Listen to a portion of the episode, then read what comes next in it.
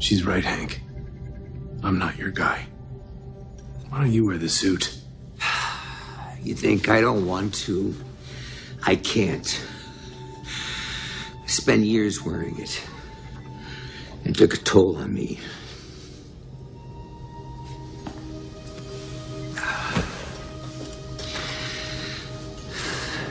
You're our only option.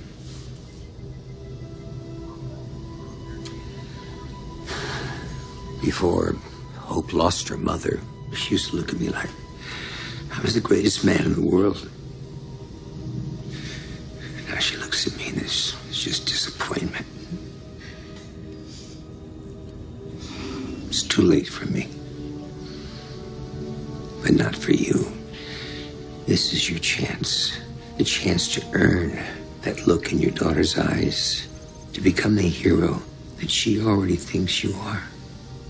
It's not about saving our world. It's about saving theirs.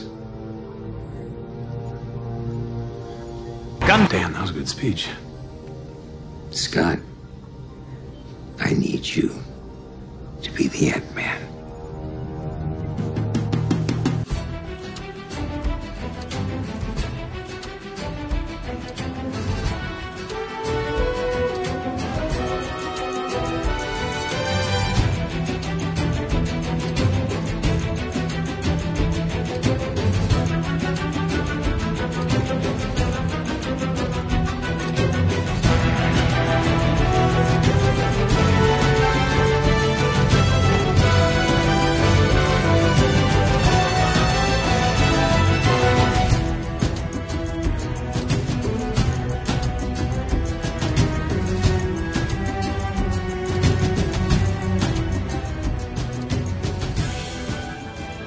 Back to Gundam at MAHQ. This is one of your hosts, Neo, and joining me always is Soul Bro and Chris. Guys, say something. Good evening. Transformers. Yeah. Oh. did you did, did you did you find one? Yeah, I found one in a movie theater. It's so crazy, guys. what did it look like? It looked looked like a truck. It was all sad and lonely. Oh, and then what happened? I, I put it You in. think- Wait, is this is this John Travolta? Yeah, you were you were going a little Tron Travolta there. What? Where? and uh, this is uh, episode 170 of Gundam at MAHQ, and uh, in this episode, we're going to be doing wow, we're, we're digging in, not digging too much into the crates, but we're doing we're going back in time to do. Uh, uh, review of a movie and two OVAs of uh, Crusher Joe. Um, Crush. Crush. and, and, and they crushed. Uh, that's late 80s, early 90s. Uh, so we'll be doing our thoughts, uh, quick snippets of the story, things we like, things we didn't like. Uh, guys know the drill. So, um, but uh, guys, anything as I saunter over to the Lord Larry King Memorial News Studio for some Neos listener submitted news? Nah, man, hit us with it. Well, joining you always in the Gundam News Tower in the Larry King Memorial News Studio. You are the king! You are the king! Some Neo's listeners submitted news, and if you ever have any news that's of the most urgency, just post it to the Neo's listeners submitted news articles thread in the Gundam section of the Mecha Talk forum. And man, for the second time in I think as many episodes, the first poster out of the box is not Vent Noir. He is slipping. it's it's uh, for Tucka. And I believe this is a newer person, and he's got a link here to EW.com. I guess that's Entertainment Weekly, and I'm I'm sure we've all kind of heard the news about this. Uh, this an article here saying that Guillermo del Toro has confirmed that Pacific Rim 2 is not dead. So that's probably confirming that it is dead. it seems like anytime that somebody says we have full faith that this is going to be made, or that we're going to not fire this coach, or this executive's not getting fired, a few days later they're fired. Uh, they they just decide not to make it. So Also, anything that he works on, yeah, he's he's not. he's doesn't know- cursed. Yeah, he and he knows it. That's why he Yeah. said he's never going to work on video games again because of everything that's happened. Yeah. So it says here, yeah, in Entertainment Weekly, just some things. Uh, I guess there's a kind of an indefinite hiatus when it comes to the production of this. Which means forever. Yeah, pretty much. It's saying here it squeaked only about 100 the first movie squeaked only about 100 million domestically, made over 400 million in global, grossed about 111 in China alone. So some people anonymous person says it's probably going to happen and uh you know, so it's just one of those uh one of those situations. So yeah, we will uh we, we'll consider it. We'll, we'll we'll just have to figure out if there's going to be an official announcement or it's just going to be one of those things like if nobody brings it up anymore, we'll just consider it done.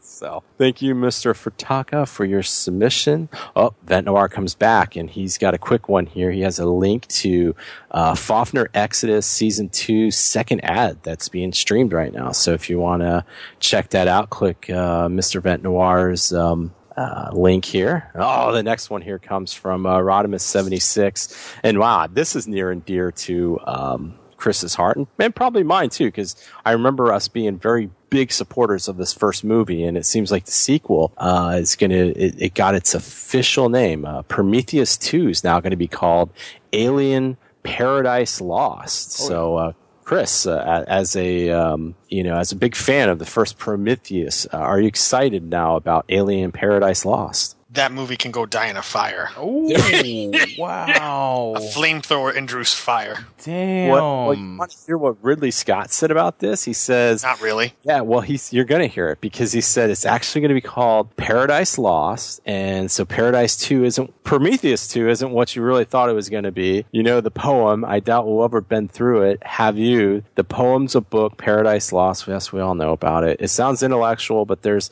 a similarity to it, and that's where it stops. So, wow. Uh, that's just a bunch of nonsense, and um, Yeah, it's a bunch of nonsense to cover up that Fox probably really wants to just push Yeah. the Alien name for the franchise. Yeah. Yeah. They also Especially since I'm thinking, you know what? Uh, the renaming of this movie to Alien to me probably says that that Blomkamp movie is dead. Um, they he he did ask for them to not make it for the time being, for the fact that he wants to kind of uh push his Prometheus storyline to the forefront. So, um, but I I, it's probably it's probably more that uh, I don't I don't think the studios. bombed and Fox was like, eh, we don't really want this guy doing this movie anymore. Sure, but they could find another director easy. I don't see them throwing away the chance of working with Sigourney Weaver and uh, Bill Paxton. Uh, not Bill Paxton, but uh, uh, Michael Biehn again, and re- resurrecting their characters for uh, a kind of a new storyline. There's money to be made there, and I, I still think that movie's coming probably with a new a new staff probably since uh, Blomkamp has kind of been on a downward spiral. But Trick Pony. yeah. well, Ridley Scott, you know, he finally had a win col- a win in the win column with the Martians, so he's probably got a little bit more weight now. Now that he uh he's Well, making- don't forget that well Prometheus Mm-hmm. made a lot of money despite being an awful movie. So yeah, See, that's a lot the of thing. and a I- lot of people like it. I know. I'm wrong. I know you a think lot I'm of people like that this. movie, and I don't know why. Yeah, the critic rating on Rotten Tomatoes is not not not bad at all. It's like in the 70s, and I thought it was an okay film. It has problems, but it, it it's it's I don't think it's the worst movie ever made though. No, that that's No Oh. Country for Old Men. But, oh uh, come on, Jesus! I can't win. Go for it. or or Space Clooney, oh, um, damn! or District Nine, Oh. or And the hits keep on coming. or oh, I'm sorry, the the ultimate worst movie, Star Trek Into Dumbness. Ooh, God dang! Yo, So, the stabbing. Thank you, Mr. Rodimus seventy six, for your submission. Oh, the next one here comes from Vent Noir, and he's got more than just an, a link to an ad. More right than now. meets the eye. Oh, He does. He does. He's he's read the Bible. The Bible. Trans the Transformers Bible. Oh. Yeah. It's every night by my nightstand when I'm making crappy robots. that Cade Yeager genius, bro. Hey, hey, hot daughter, can you go get me some warm milk as I read the Transformers Bible? Of heart and soul. Is that what? It says here. It says here in Bumblebee chapter four, verse seven. A juiced out Bostonian with a bad Texas accent will find a transformer. a Bostonian Texan. oh, who knew they made him that way? well, no, it it, it says a, a juiced up uh, a juiced up Bostonian with a bad Texas accent. Well, uh, you know that's Bumblebee chapter four, verse seven. So Well, the uh, the prophecy came true. yeah, it did. It did. So, oh man, Vent Noir's got a link here to Anime News Network. You guys ever hear of a guy named Tomino? He's done something called Gundam. I don't know if you have you ever been exposed to this Gundam stuff. Never heard of him. Never. Probably sucks. Yeah. Well, what do you what, what can you say? Um, he's uh, talking about he's discussing some things about a 2D fantasy robot anime that uh, he says he'd like to work on something like that. And uh, I guess he he's kind of being old man here, where he's like at the rise of modern 3D animation. so he's like, I want to take everything back to 2D. and uh, he's re- he's revealed that he's going to have a project in collaboration directing a new uh, animated work with many notable cr- notable creators on staff. So I guess we will keep you posted on this. He says there's m- many different projects that he's looking to do here. So uh, and he's about to adapt an unnamed children's literary work uh, published uh, from uh, Autonomy Shoten into a live action film. So there you go. Some interesting stuff. G-Reco didn't keep that man down. He just kept going Can't So- stopped. cannot be stopped. Um, thank you, Mr. Vent Noir, for your submission. Oh, the next one here comes from Burtman, and I'm sure we've all heard about this. Link to Anime News Network. And I, I, you know what? I'm gonna I'm gonna test you guys. I'm gonna see. I'm gonna really see, Chris, if you really are the true arbiter of all that's uh, robot and mecha out there. What's the new Macross uh, TV anime going to be called? Robotech Academy. right. Um, um, well, you know what? I want to see if Soulbro knows. Soulbro, uh, what is the new uh, Macross TV anime? They they released the logo, they released the visual and the title. Uh, what, Chris says what? Robotech Academy? Oh, yeah, boy. Robotech Academy. Robotech Academy. What what are you saying? you don't you don't want me to spoil your news, do you? Because I do know. Why don't you tell us, Soul Bro? It is called since uh since I've been given the honor to say it. Uh, Macross Delta. Macross Delta. You could have done that, or you, or you could have went in with the joke. Oh, but- Yeah. Jeez, man. Even when it's being teed up for you, you still have to ruin it. I'm sorry, Mac- Macross Triangle. no, no, no.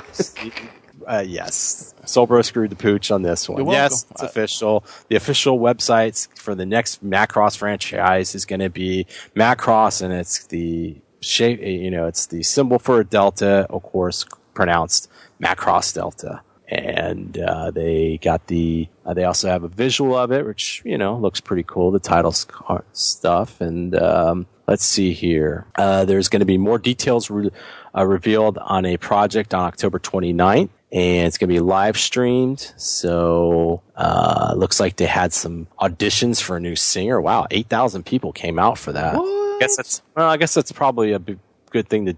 I'm sure in Japan, if you're able to get the to be the singer of a Macross show, it's it's probably a good career move. I would think. Yes. So, So yeah. what you're saying is when they have this uh this uh this preview is it, you said it's going to be streamed? Yeah, they said here it's going to be called the Super Dimension Production Unveiling, uh, live streamed uh, October 29th at 12 p.m. You're, you're thinking we maybe may do another commentary uh commentary session with that uh on on live stream like we did with the the What is Iron 12 o'clock? What is 12 o'clock p.m. here? PM for us is like oh geez. Well, you know what? Let's discuss That's it. like Yeah, you know It's what? like tw- that's like twelve or one a.m. Yeah, it's like midnight for us or 1 a.m. Yeah, you're right. Depending on if uh, Yeah. yeah. the time shift So- has happened. Yep. Well, whatever. We'll see. ta- We'll see. Yes, but there's also some other news here. The two Macross films will receive a Blu-ray release on December 24th, and followed by on January 29th, the Blu-ray releases of Super Dimension Fortress Macross. Do you remember Love? Macross Plus Movie Edition, Macross Seven, uh, the Galaxies, the movie The Galaxy's Calling Me. So yeah, lots of Macross coming out. So uh, guys, excited about some Macross Delta? Hell yeah. But guys, wh- what about Robotech Academy? I've been Oh. waiting for that. When's the first episode coming out? I'm I'm sure once they get a few uh, a few episodes of Macross Delta in the can, they'll probably uh, you know it'll be restylized for the American audience because we can't handle all that Japanese stuff. Oh boy. So and it'll probably be what like uh, you know like uh, Br- Bruce Smith or something like that, and his, his his older brother, uh, you know uh, John Jackson.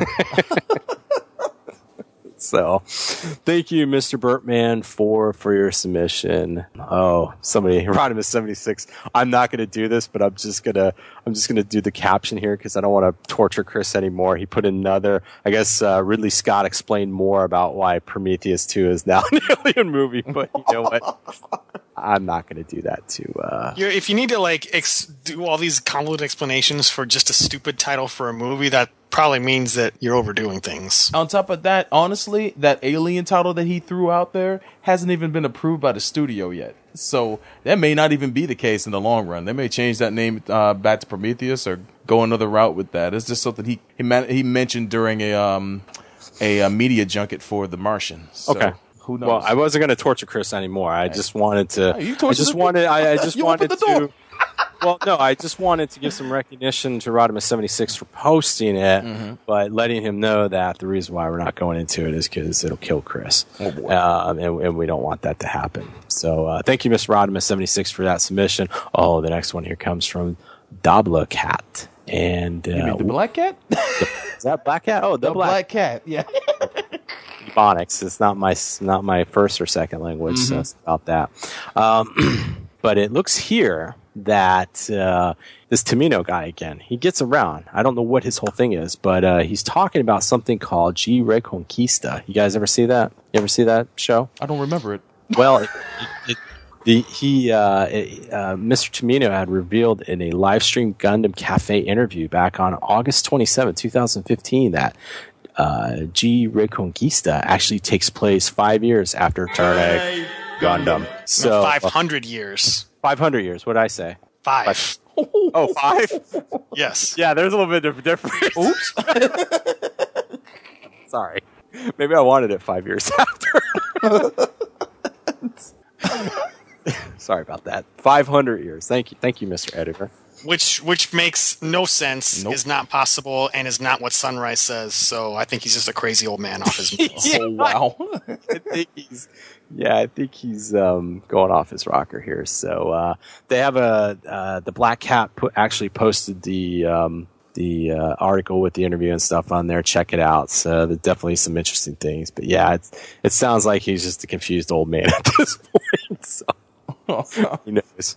Oh, the Black Cat comes back, and uh, you know, once again, this is some Gundam Extreme Versus uh, news for Soulbro because I'm big on your PS Vita, right? oh no. English localization for Gundam Extreme versus Force. So um, the it says here the Asian release of the game will apparently receive a full English localization. Since The Vita is region free. Players should be able to import the Asian version. So you got that on your pre-orders, huh? Uh, Yeah, because those extreme versus games have so much English text that needs to be translated. Uh, I'm glad it happened. The thing about this game, though, is it's, it's kind of a placeholder game. It, it's not really going to have much when it comes to online anyway. They just revealed that recently. So um, I think it's cool it's coming out for anybody who owns a Vita. And I'm not going to sit here and knock it. I won't be getting a Vita or a Vita TV for this game. We don't even know if it's going to be on the whitelist for the Vita TV. So, um, Vita TV is a joke. yeah, well, The I, Vita is a joke. Sorry, Dollar. I, but I just I just can't see spending money on that, especially since the main competition game is going to be Maxi Boost, and we know that's inevitably going to come to consoles. It's just a matter of when. I, someone had mentioned to me that the big reason why they're releasing this game on the Vita, for the most part, is that they are not going to release um, the next game Maxi Boost on both PS4 and PS3, and they're waiting for enough time for PS3 to phase out before they roll out Maxi Boost. So they just shot gave the Maxi Boost another shot in the arm for arcades. So it's probably going to be around for another year, and maybe we'll see it on PS4 come uh, 2017 or something. So I, I, I think this game looks good, and I hope people enjoy it when it comes out. And I'm sure we'll talk about it on uh, EX versus the Gundam Nation. I'm sure you will. So uh, thank you, Mister the Black Cat, for your submission, and and sorry that I uh, butchered your name at the beginning there. But uh, like I said, you know, Soulbro's here to correct me, so you know that's why we have all the time, bro. that's why we have. Well, no, I'm I'm, I'm giving you props. Hey, I well, mean, thank you, I'm, sir. I'm saying that's you know we're all here to correct us, just like Chris corrected me earlier about five years. That'd been interesting, but you know, hey. Thank you for your submission. Oh, the next one here comes from Vent Noir. And I, I'll actually be honest with you. I'm actually kind of disappointed that Vent Noir did this and not a certain Peter from Canada because it, he's got a link here that the Muv-Luv visual novel localization Kickstarter reached its goal. I know, uh, Chris, you probably donated to this. Uh, are are you happy to hear that it actually reached its goal of uh, two hundred fifty thousand last Friday? This No. was no. No, Okay, I, I didn't donate. Sorry, Peter. Oh, Soul Bro, I know you probably donated, right? oh yeah, my pocket limp. no, they don't take pocket lint. Oh, damn it. What about bananas I got Well, some pills for him. and and empty dreams?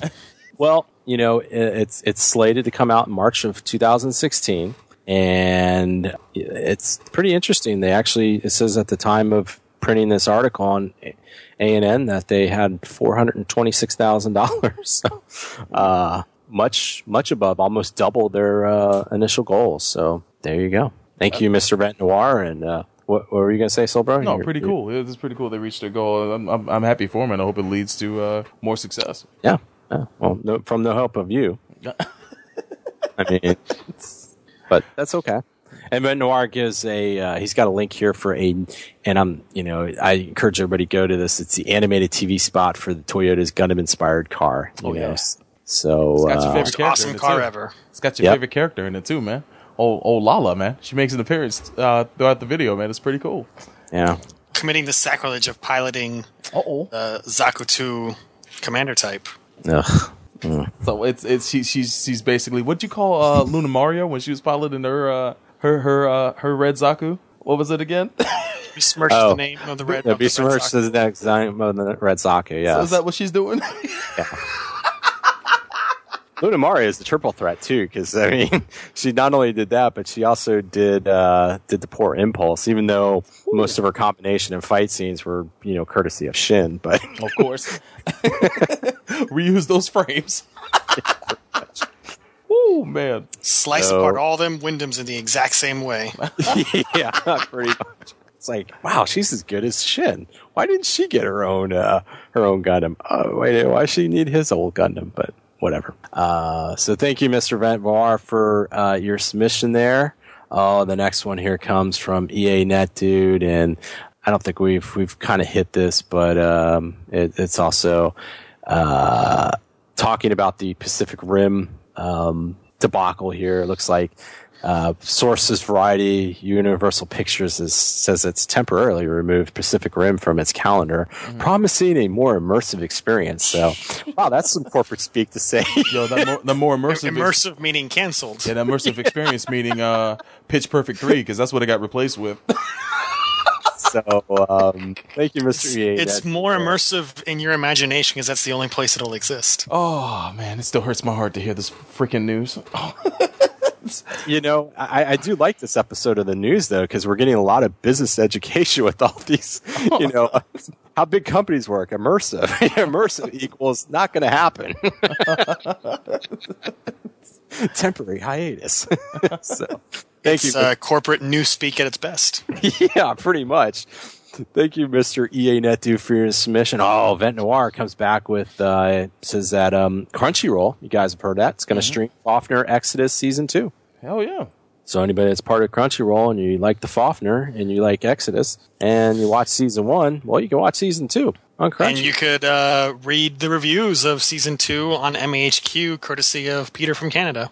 oh, Nice. what? Look at that, Peter from Canada. Putting Oh, in work. Yeah, yeah, getting that outsourcing, outsourcing those mecha reviews, aren't you, Chris? Typical big corporate mindset. Yep. taking those. Taking jobs from poor U.S. mecha review writers and giving them to cheaper, cheaper ones overseas. Or in this case, Canadian. You know what I'm saying? Overseas. or Yeah, across the- borders. The, the, the people I don't pay in America are having their jobs stolen by the people I don't pay in Canada. yes, yes, you're part of the problem. yes, not I know. the solution. I'm I'm a disruptor. I like to disrupt. Okay. Yes, yes. it's the Uber of reviews. Pushing the portrait of the you job can creator. you can find you can find me at TechCrunch Disrupt, disrupting things in a disruptive manner, disruptively. That's what's up.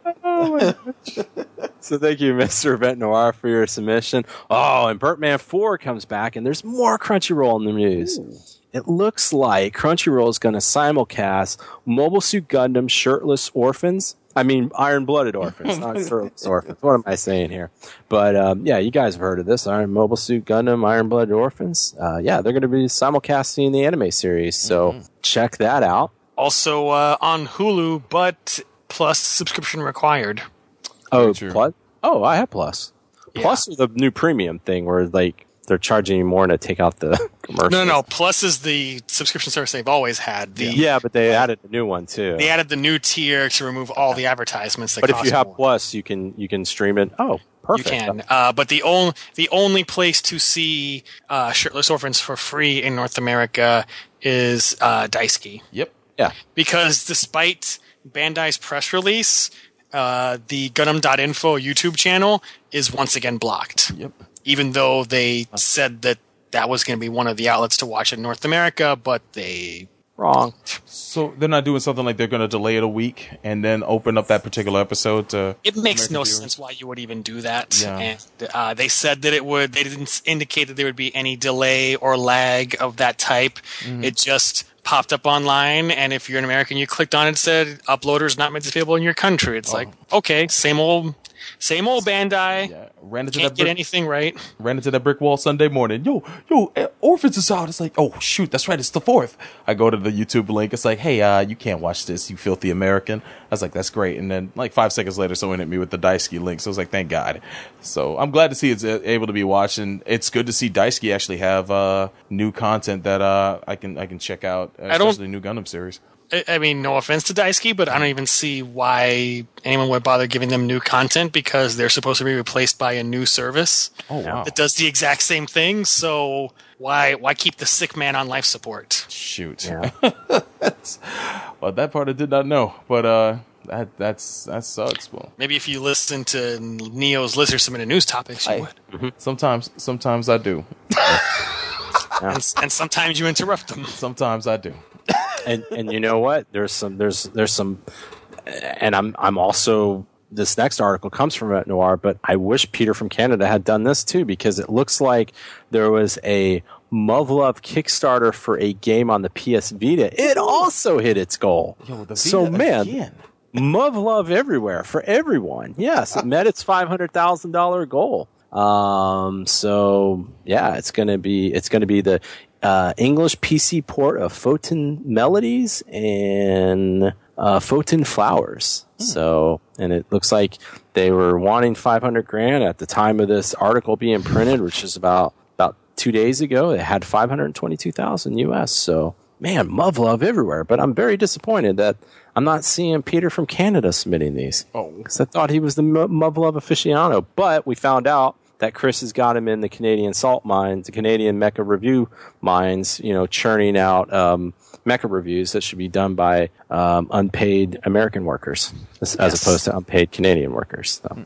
But you know, can't have everything. Oh, last one here of just some regular news. RX ninety RX 92 and uh, you know Funimation. Some call us. Some of us call it Funimation. Who could that uh, Yeah, I mean it's tomato tomato, but uh, they they announced a plan in quotes release time span of Evangelion 3.33 as early 2016. So um, yeah, so all those people eagerly awaiting the 14,000th retelling of the Evangelion story, you, you can check that out. Yeah, The, the here- worst installment yet of it. yeah, um, I'm gonna hold my tongue on that one. Um, yeah, it's uh, the planned release on Blu-ray. Um, they originally planned to release it on February 18th of 2014, but that changed. So now they're looking uh, early 2016. So it's of course it's called "You Cannot Redo." So Even though it has the you know the redone effects for for the home version. Yeah, yeah. So you know, So apparently you you can redo. yeah, I- you know, you can redo, redo, and redo. So, you know, what are you going to do? Um, Redo. eh, redo again. What are you going to redo? I, yeah, I, I just, I don't know. But um, thank you for your submission. And Soulbro, you know what time it is. Oh, it the is. apocalypse is coming. Yo, ready The your purple apocalypse. lasers. Yes.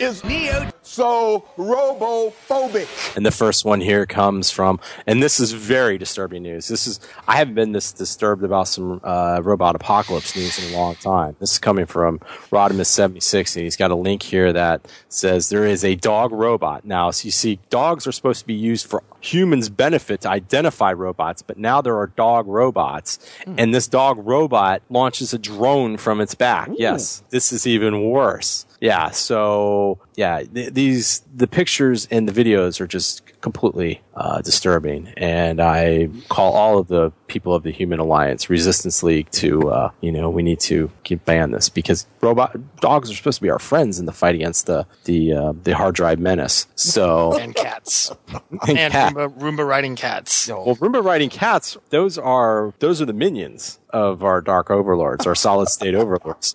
So, I mean, thank you, Mr. Rodimus seventy six, for your submission. Wow, this is kind of interesting. Um, next one here comes from Ryder Kabuto, and it says. Uh, the day after some Target workers voted to unionize, they've been Target announced they're going to replace those people with a fleet of robot workers. Oh. welcome, welcome to the new paradigm. so, If I if I remember from Neo's news way back when, Target was already testing these robot workers in some of Yeah. their smaller stores. So that sucks.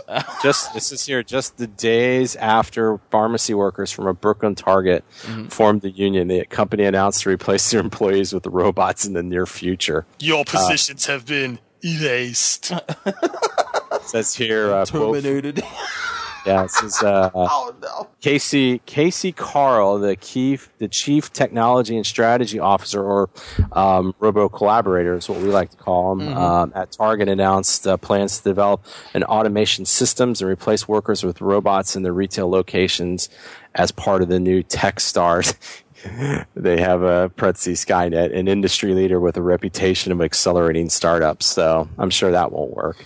Accelerating the apocalypse. Exactly, one app at a time. So. Um, Did did, did they quote uh, their lead systems engineer Miles Dyson?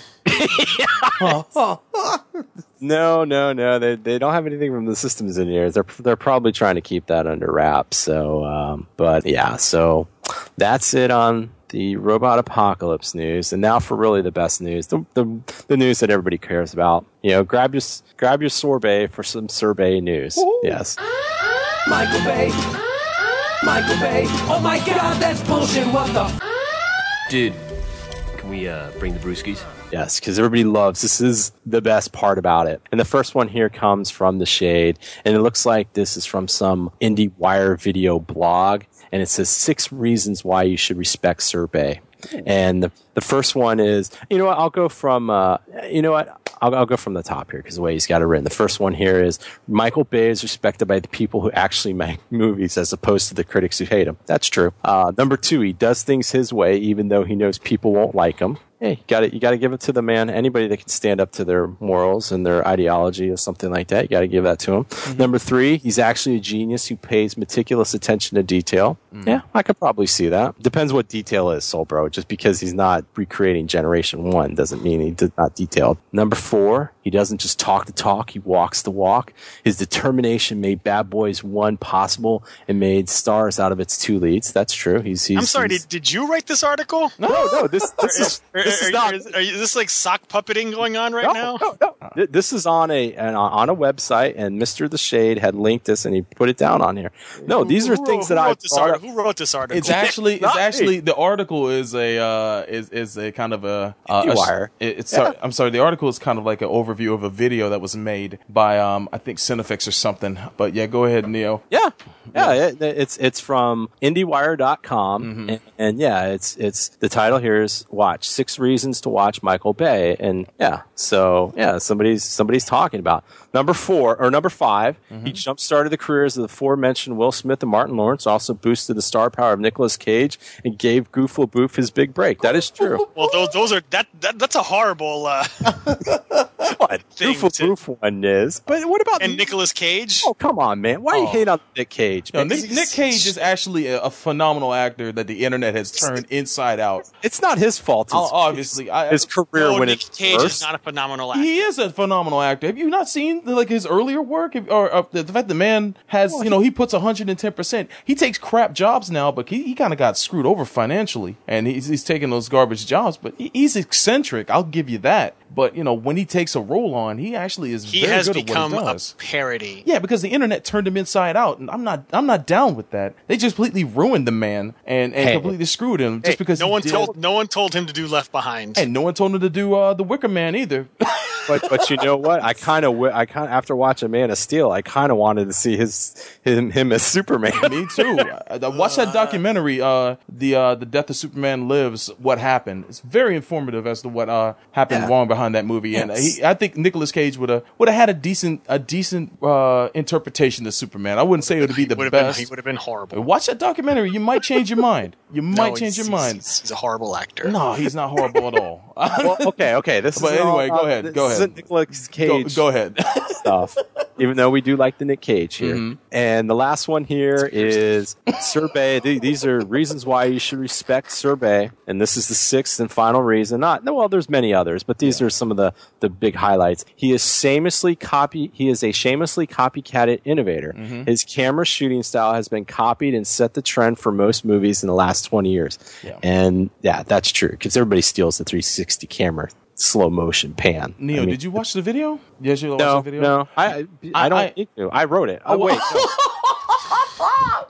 I will say that the video is definitely worth watching. Uh, it's on it. it's on YouTube. It's probably stuff I've been saying all the time. the things they bring up, I couldn't argue. Like, um, Yeah. th- and the guy who did the video, here's the biggest, funniest thing about the video. Watch it to the end, because when you see the end, Michael Bay shot the dude who's narrating and who wrote the video. He shot the dude in a Burger King commercial for one of the Transformers movies, uh, Oh. and they show a clip of it at the end of the, at the, at the video, and he says, "And yes, he was an absolute asshole to me."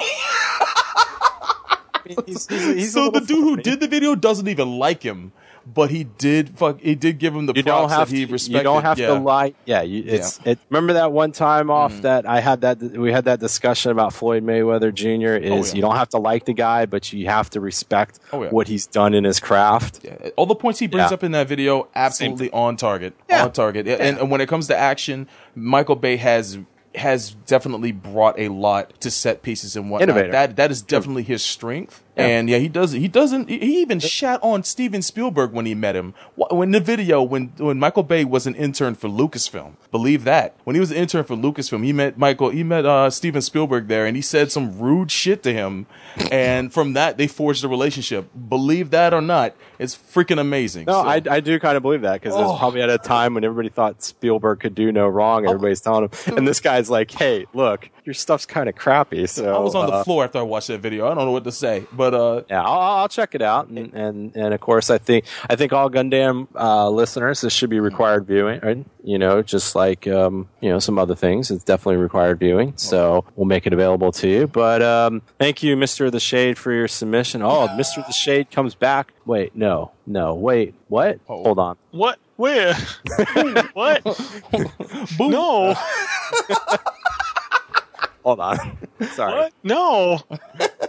So I think it's the computers. It's Skynet getting after me about uh, some of the stuff I said in the robot apocalypse. It is Oh, the next one here comes from uh, uh, Rodimus seventy six, and he's got a he's got a link here that Sir Bay he posted a tribute to talented aerial photographer Alan Purwin. I think this is is this the guy that died in that plane crash not too long ago? Yeah, he died in he died working on the new Doug Liman Tom Cruise film Mena in Colombia. Oh, He- he's wow. killed in a plane crash. Yeah, I heard about this. It's like about a week or so ago. So I guess uh, on his Twitter page posted a um, um, you know tribute to this guy. Once again, so uh, you know Sir Bay helping the people, making dreams happen, keeping the memory of others that worked with him on. So thank you, Mr. Rodimus seventy six, for your submission. And the last one here comes from well, EA Net dude. He seems like he is the chief Sir Bay correspondent. So. Um, you know, we, we, we, we sometimes bring up about um, a certain guy finding a transformer and uh, the future of that franchise. But uh, it's uh, Mr. EA Net dude. He's got a link here from Collider, and it looks like all for all you out there that were worried about there wasn't going to be any more Transformers in the next couple years. Well, guess what? The films have been mapped out for the next 10 years. Yes, a decade of excellence is coming. Transformers films have been set. It looks like uh, we're going to see a new movie from. Uh, Or a decade of darkness.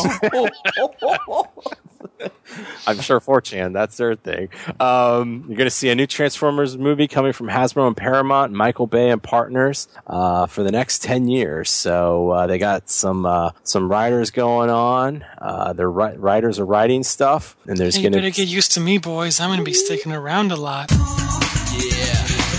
They said here, there's Transformers 5 is on the way. So is 6, 7, and 8. So, um, man, this is going to be, I'm going to be a transformer. Man, well, he, I wonder. I wonder if tra- in, in Transformers Eight, if finally Cade becomes a Transformer. Oh. you not only found him, but he might. I'm going to have sex with a transformer in part nine. He'll become a headmaster or something. So dumb. Oh my god. I'll be and of master of course- your head. Good, Of course, this was uh, confirmed by Hasbro studio president Steven Davis. So, the, the, uh, the good news to come out of this is that uh, they also map out the uh, the next ten years for TV and video games for Transformers too. So maybe some of those would be well, awesome. th- thank you for uh, crapping on the rest of my story there, but I, I, that- oh, I'm you know, sorry. I didn't. I didn't see that in the article. I, No, I, I clicked onto the article. Oh, my So- bad, my bad. Let me fix my face. So, uh, yeah, so um, yeah, they're going to be um, yes. So yes, like Soulbro said, there's going to be some uh, TV and video game offerings, and and I yeah, that picture of Sir Bay right there, where he's in, right in front of the helicopter. That's impressive. I mean, I'm I'm going to hazard a guess about this plan of TV shows and video games. okay, There will be multiple installments. yes, They will feature characters in a setting on Earth where Autobots will fight Decepticons. oh man, who knew? That's what I'm predicting. Who knew? You know Okay. what? We're, we're uh, tomorrow. Uh, Hey, I, I, I one up you on that. I think when they fight them, the Autobots are going to be helped by humans. Who knew? At some by no, by annoying human children. ah, oh yes, annoying human children. Who and of course, it will have no heart and soul. of course No, not. it's not. Yeah. Hey, you know what though? Uh, tomorrow, uh, as of this recording, tomorrow, uh, Transformers Devasta- Devastation comes out, made by Platinum Games, and it looks it looks great, and it's that heart and soul that we've always wanted, man. Generation One. So, Yeah, uh, but it doesn't have Cade Yeager in it. oh my God, well they were already effing up. No, no DLC, not even his DLC. Whoa! There's Bud Light everywhere. Look at all this beer. Get down here and help me drink this. You better have insurance. Insurance? It's frickin' Bud Light all over the ground. I don't trust guys that don't like free beer. Let's go.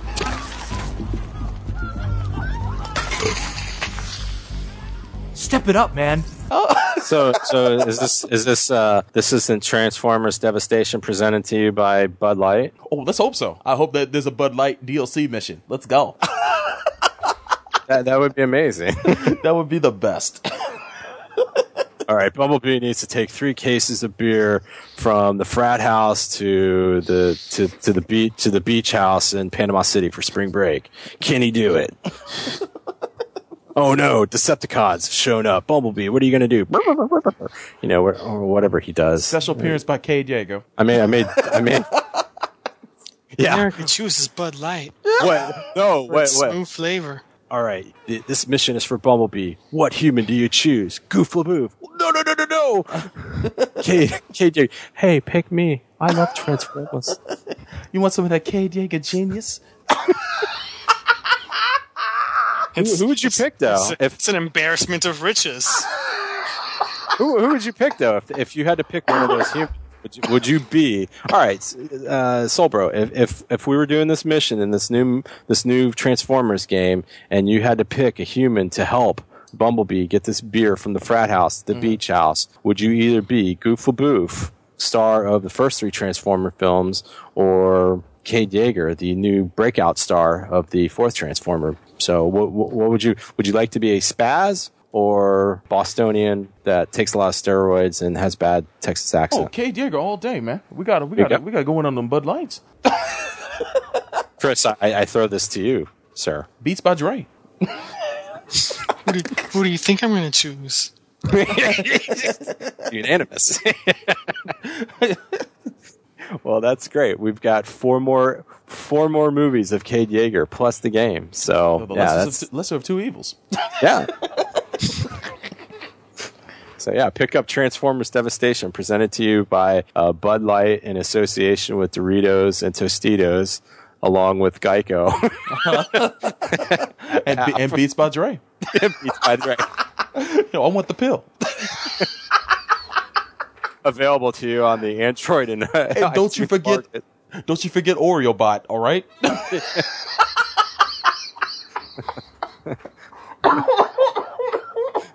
All right. Well, thank you, Mr. EA Net Dude, for your submission. Thank you, all people, for your submissions. And if you ever have any uh, exciting news uh, to, to, to send to Gundam, just go to the Neos Listener Submitted News articles thread in the Gundam section of the Mecha Talk forum. And uh, Chris, is there are we is is this going to be one of the final times of the old timey? Do we have a little bit of the old timey? Oh, we still got quite a bit to go, but Oh, okay. uh, it's not We're dead counting yet. down.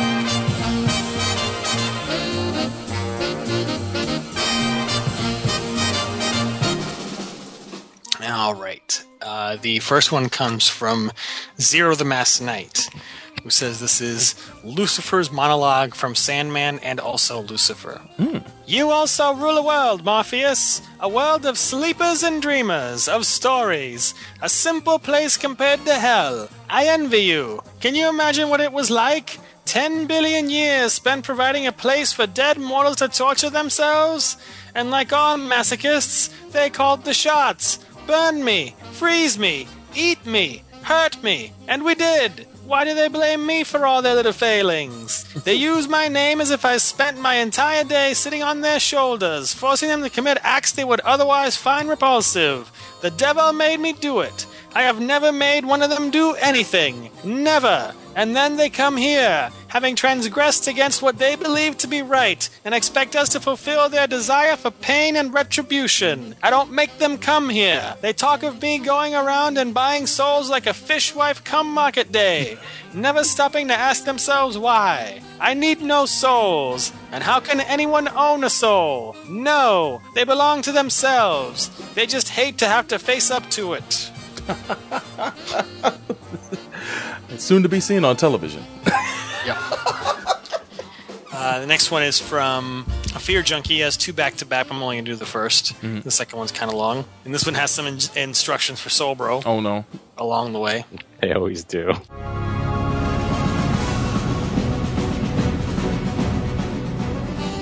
Good evening, Gotham and Gothamites everywhere. Thought I'd take some time out of my oh so busy schedule to say hi and make a few not so veiled threats. So, hello, goodbye. You're all going to die. Ah ha ha ha ha. Oh, sorry, sorry. Sometimes I just kill me, especially when I think about killing you. But hey, before we get to the wholesale destruction part of our experience, let's pick out a few of our favorite sons for a special shout out. Henry Claridge, I'm looking at you, old boy, and your future looks dim indeed. In fact, if I were a psychic, I'd say the bell would certainly be tolling for thee tonight at midnight. oh, what the hell, I'll say it anyway. You die at midnight, Henry, and then we can have a good laugh at your expense. Bang! The heck is this? Guess you can't trust old ammo. Luckily, I brought backup. Ah ha ha ha ha ha ha ha.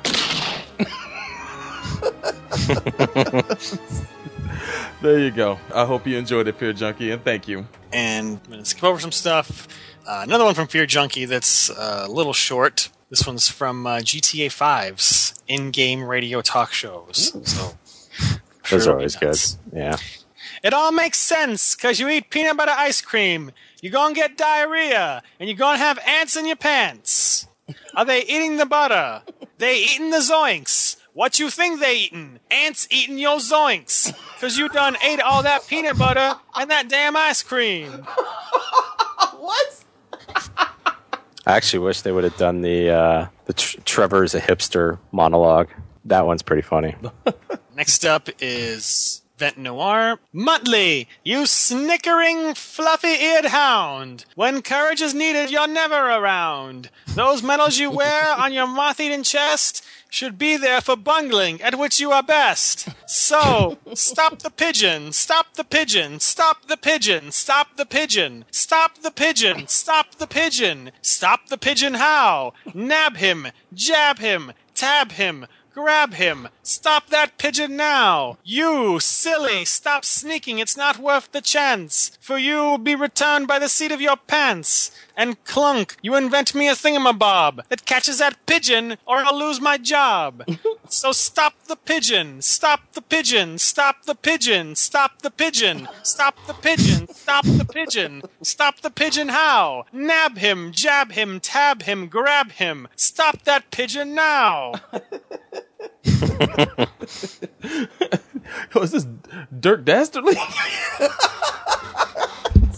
well, the, you know, there was the part that said Muttley. Yeah, Yeah. never heard that before. Uh, oh, here's one for uh, for the objectivists uh, from Fear Junkie.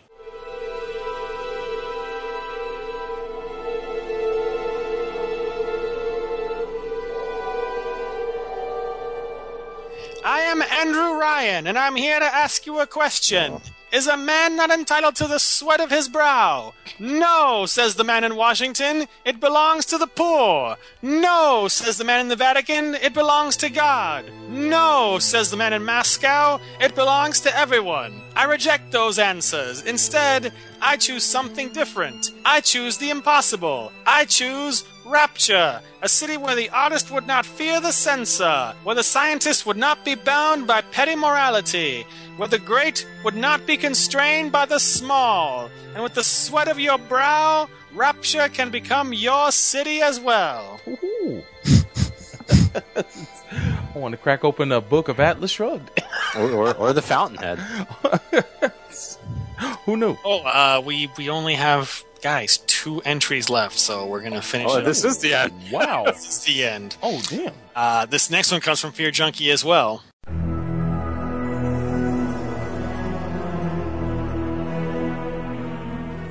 I come from the net, through systems, people, and cities to this place, mainframe. My format, Guardian, to mend and defend, to defend my newfound friends, their hopes and dreams, and to defend them from their enemies. They say the user lives outside the net and inputs games for pleasure. No one knows for sure, but I intend to find out. Reboot!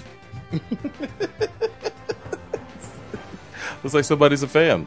Yeah. And our very last one comes from Yokozuna Bulldozer, the last one ever Oh, man. For the old timey drama hour. So this is from the other guys. Hmm. okay, first off, a lion swimming in the ocean. Lions don't like water. If you placed it near a river or some sort of fresh water source, that makes sense.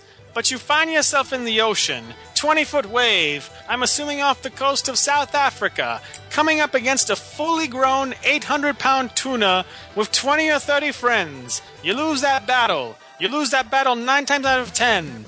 And guess what? You've wandered into our school of tuna, and now we have a taste of lion. We've talked to ourselves. We've communicated and said, you know what? Lion tastes good. Let's go get some more lion. We've developed a system to establish a beachhead and aggressively hunt you and your family. And we will corner your pride, your children, your offspring. Oh my god, I love that movie. Yo, not only does it, not only did Will Ferrell read this monologue, and the movie features uh, your boy. I think I found a Will Ferrell. Oh yeah, that's right. It's like six degrees of freaking Mark Wahlberg. today. Hell yeah, man. Six degrees of Cade Yeager.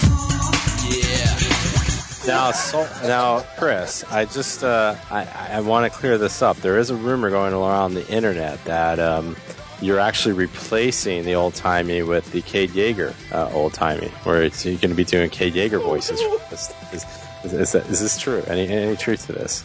That rumor is completely unfounded. Optimus and policing my daughter's sex life. Damn you, Romeo, Romeo and Juliet rule. You got to fight to get that to get that revoked. oh man, fun stuff. So that is it Wow. forever for the old timey drama hour. Thank you everyone for your submissions. You made it fun while it lasted. So I will turn it back to you, Neil. well, on that sad note, we're going to go to our uh, our only topic of the night. So uh, you're listening to Gundam and HQ. Crush!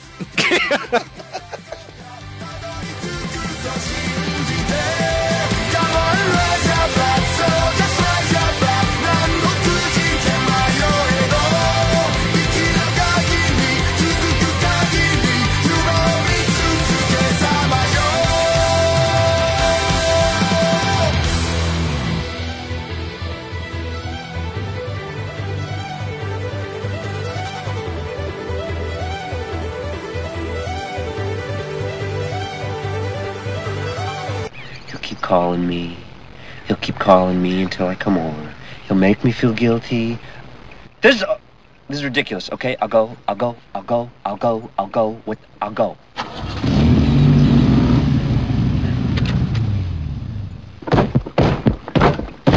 Damn it! In a world where vivid flashbacks can strike without warning. In a world where a submissive adolescent must pilot a giant humanoid robot to save humanity. In the same world where a two legged quadruped can run leisurely at the speed of sound with the aid of jewelry.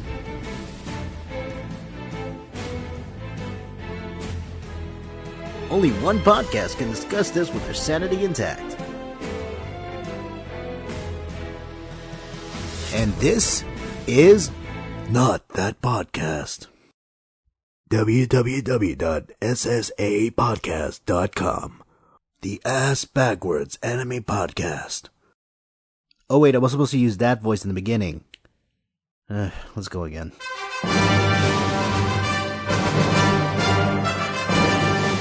From a time long ago, in a basement far away, there comes a time when there's only one hero to protect us all from the trolls, warranted and unwarranted. Is it him? Against Gundam Seed Destiny. It appears destiny is firmly on my side. What? There stands a man who alone will defend the honor of said show for all to enjoy. You're something that shouldn't have been allowed to exist, boy! Just shut up! His name rings out and is like curses to those evildoers. If people learned of your existence, they would want to be just as you are! That name, Chairman 025, Defender of Destiny! You shouldn't blame me! This is mankind's dream! Mankind's desire! Mankind's destiny! Coming this fall on WSBR, your home for DVR hits. Wow, this is pretty cool. Don't talk down to me like I'm a kid. I totally dig being on my own. Plus, I can eat all the pizza I want. Didn't I tell you for years to go easy on the pizza? And don't tell me that's all you're eating every day. God, you're pathetic, you know that? Please don't talk to me like you're my mom. You're not the maternal. That's enough. Look, you better explain this. I don't give a damn about your personal life. Start talking.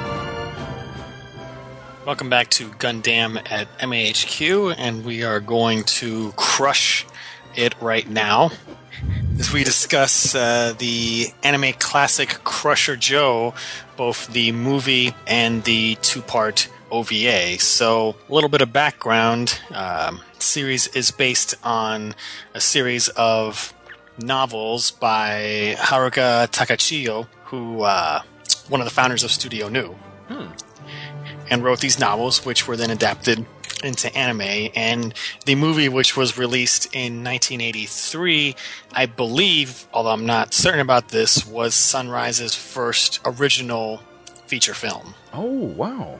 And was notably directed and with unmistakable character designs by Yaz himself. Oh, Yeah. yeah. Definitely. So, uh, Crusher Joe. What what is Crusher Joe? It's a sci-fi space opera set in the future, where in the 22nd century, where humanity has spread out and colonized many worlds, and there were a group of people who would uh, crush asteroids and help clear the space lanes for travel. And for doing this work, they became known as Crushers. But then they sort of stuck around and evolved into mercenaries. Although they have uh, strict regulations governing the types of jobs they take. So the story focuses on one specific team, Joe, who is um, headstrong, reckless, and impulsive leader. He's pretty young. He's only 19, and his dad, Crusher Dan, was one of the very first Crushers and helped create the organization. Then there's his right hand man, Talos, who's kind of Frankenstein looking and is heavily uh, cyber cyborgified. Mm-hmm. There's Alfin, the cute girl slash navigator slash former princess. Mm-hmm. Uh, there's Ricky, the young annoying kid who um, just seemed to- Staple. Staple of anime back then. yeah. And then uh, Dongo, the homicidal robot. Because he sounds like he's always about to murder everybody. Oh yeah. Well, that and he's uh, psycho. he has a porn addiction too. Yes. Yeah. So the movie opens with uh, Joe's team being given a uh, high paying emergency job to transfer a woman, a naked woman, in a cryogenic capsule because, of course, there's always a naked woman in a cryogenic capsule. Absolutely. Yeah. Hello, Votoms. It looks like she's getting milked. Too. Yeah.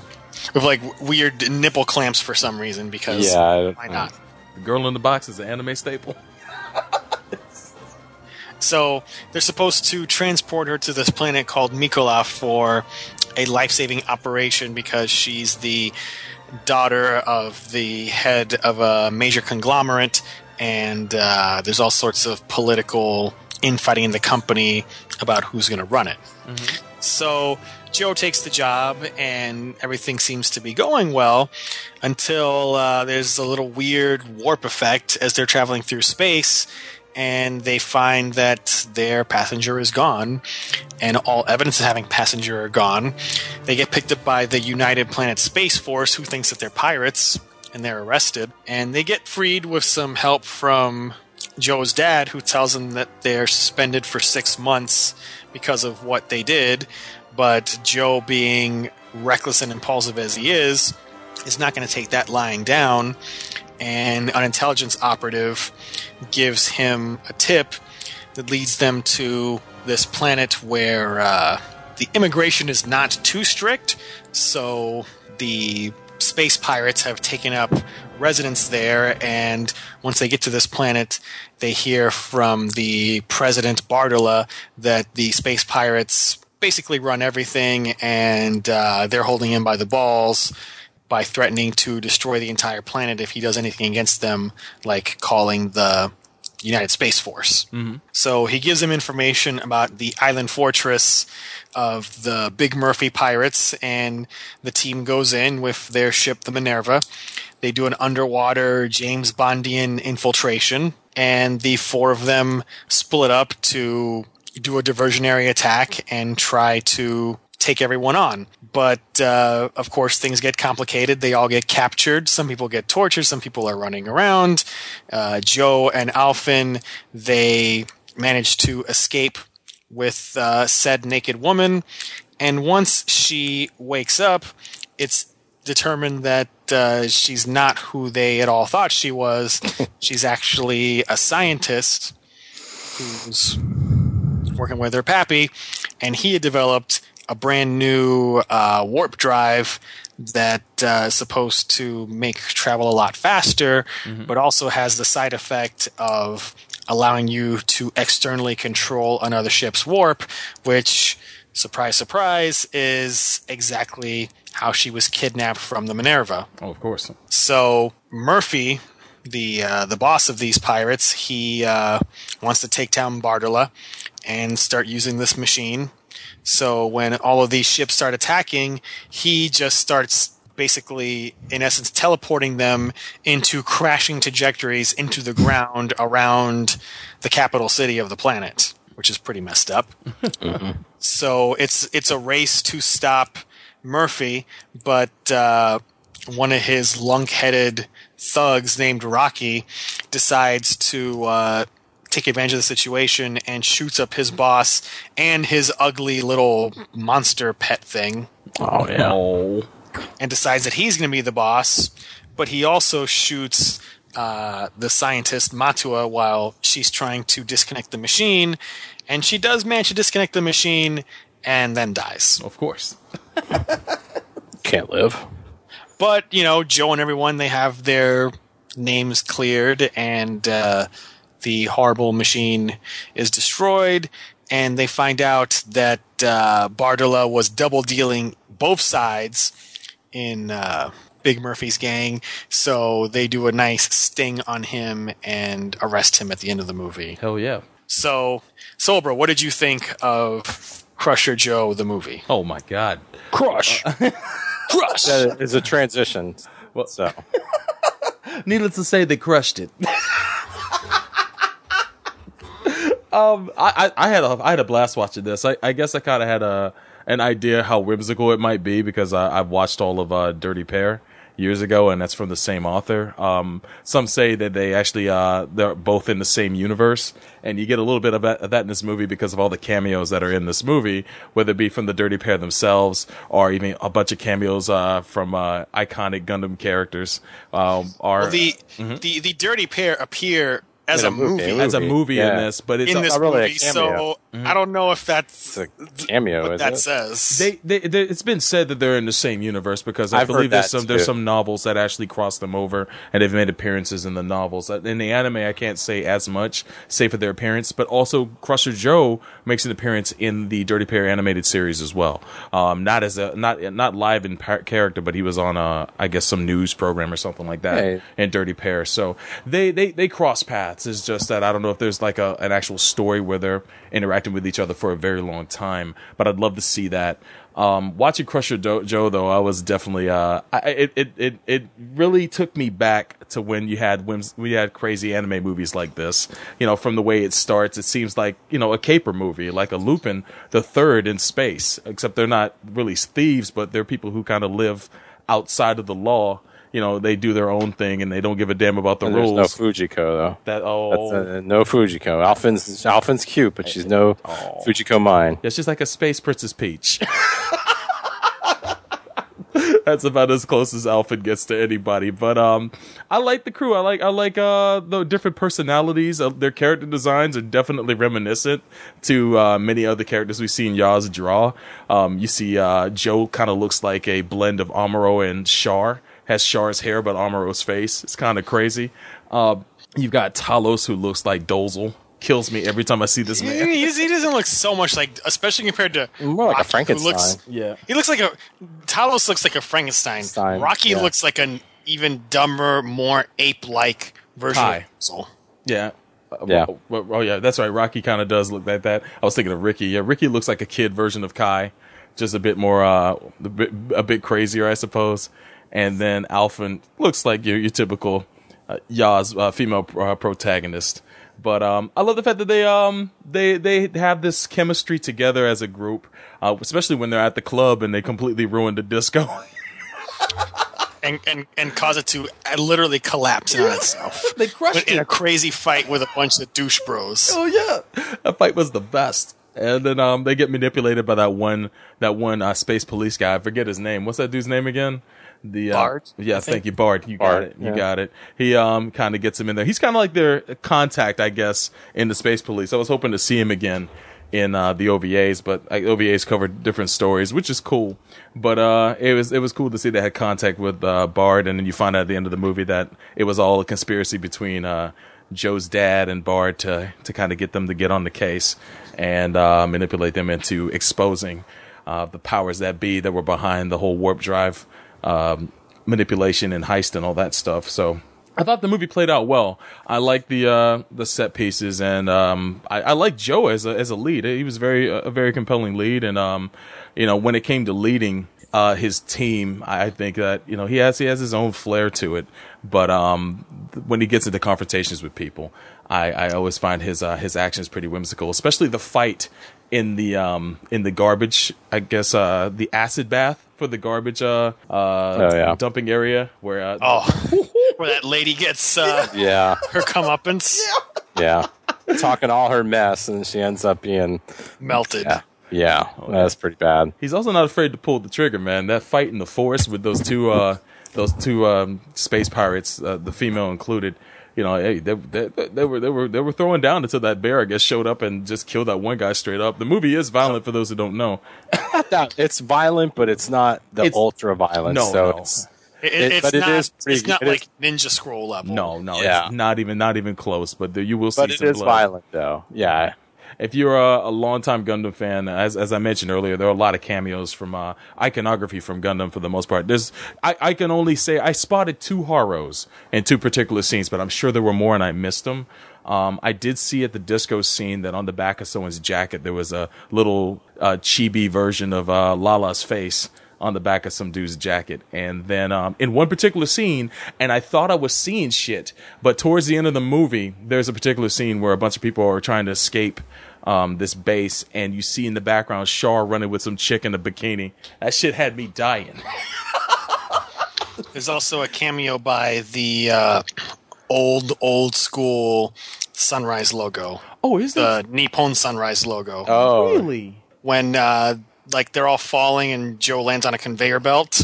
Oh yeah. The the camera specifically Yeah. focuses on a box that comes into about. frame, Mhm. and it's the the Nippon Sunrise logo. Oh, get out of town! I missed that completely.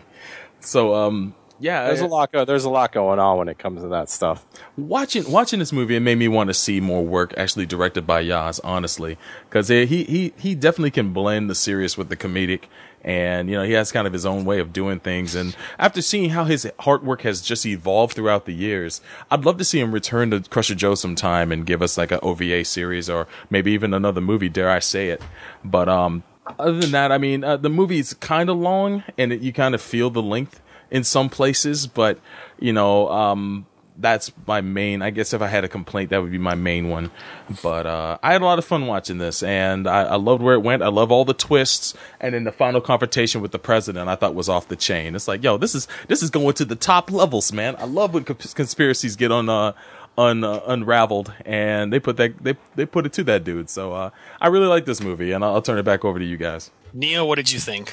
Well, I've seen this a couple times before in the past, and um, it, you know, I guess Soulbro kind of hits it on the the the the head. There is like you have the good blend of the seriousness and then just kind of the bonker stuff.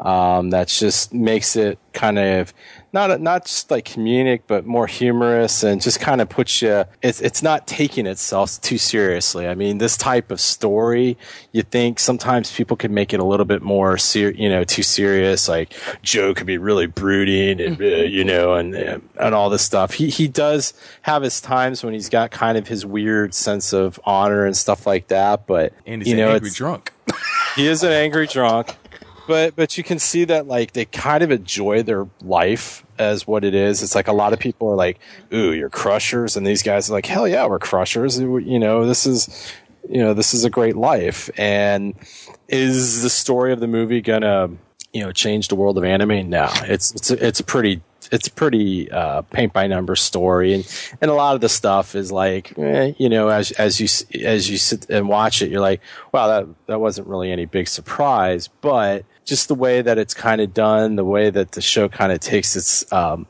itself uh, not too seriously. Uh, like we said, good blend of it is violent, but it's not the ultra violence of the you know some of the earlier '80s works where it's just like, hey, we can you know let's just make this ultra violent just for the sake of you know just violence because you know nobody we can't get enough violence on there. So um, yeah, the dynamic between uh, Joe and his crew is is great. I actually, I actually, you know, one of the best things are the whole things with Ricky and Talos because you got like, you know, Talos is like the older man, mm-hmm. and then of course Ricky's the younger kid. So you just got kind of like the the old young versus type of thing going on, and you know they're they're always messing with each other, but then you know you know they have they have their back and stuff like that. So, uh, and of course you have the weird that you have that weird stuff with uh, Alfin and Joe, where like she's madly in love with this dude, and you know he's just like he he kind of seems like he is, and I and I think they are involved, but they're not. It's it's kind of weird. So it's it, it, it's it's a very interesting thing, but um,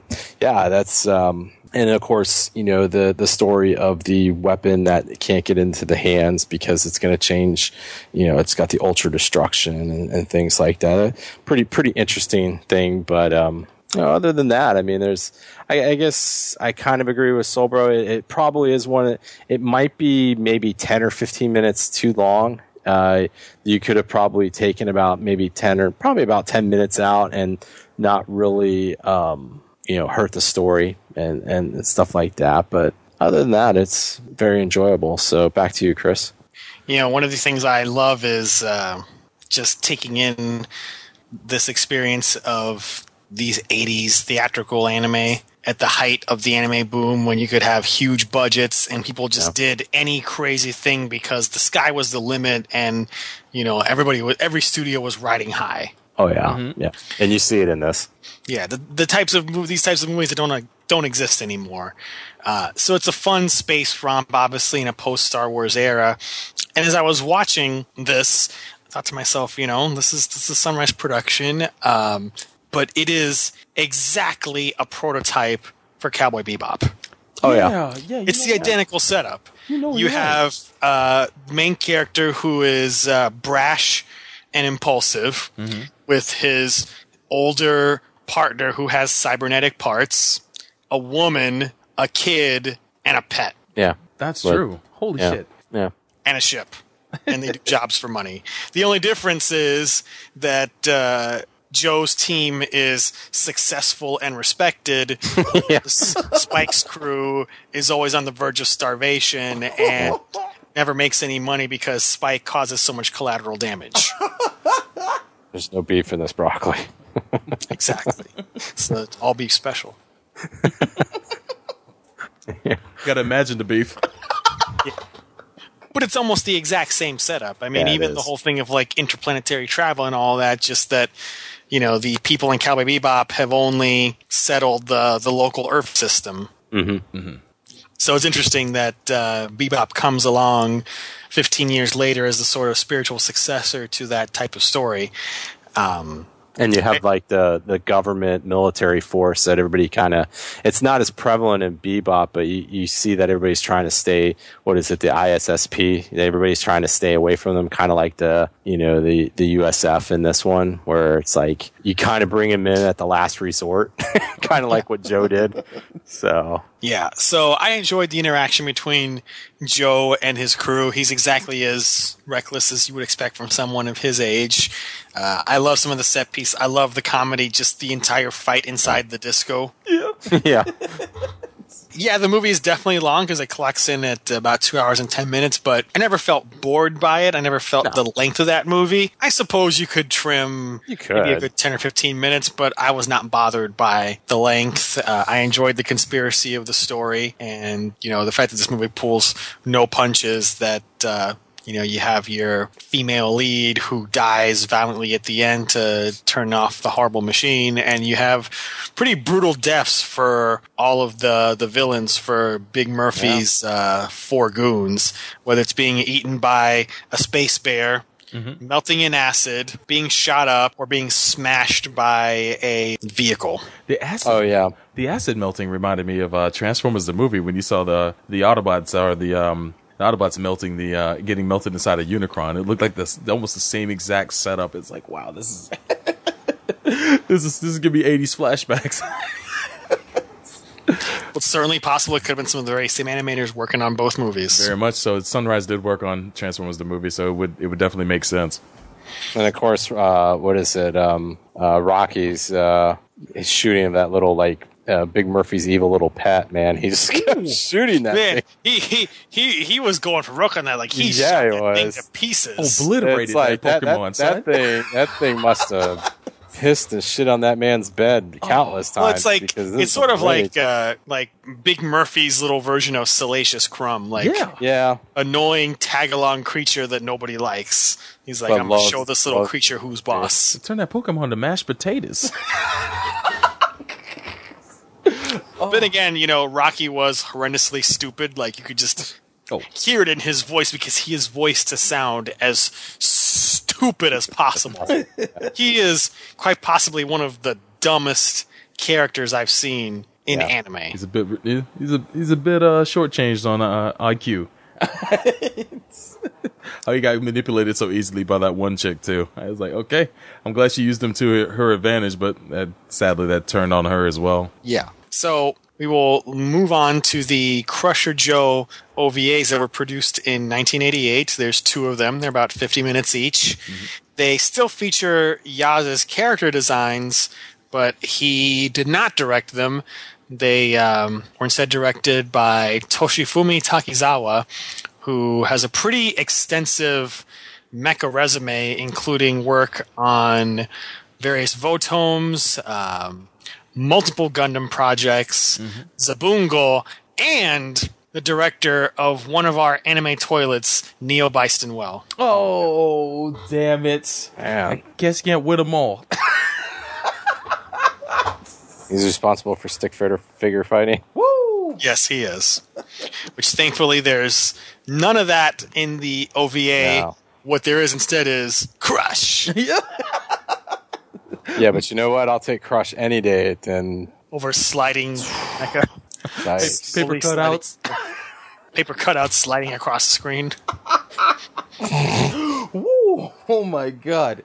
So these two OVAs are self-contained stories. The first one is called "The Ice Prison," and it's uh, about this autocratic world, Curious, that has uh, an ice asteroid called Devley in orbit that is mined by prisoners, and the asteroid is struck by a laser that transfers energy to the planet.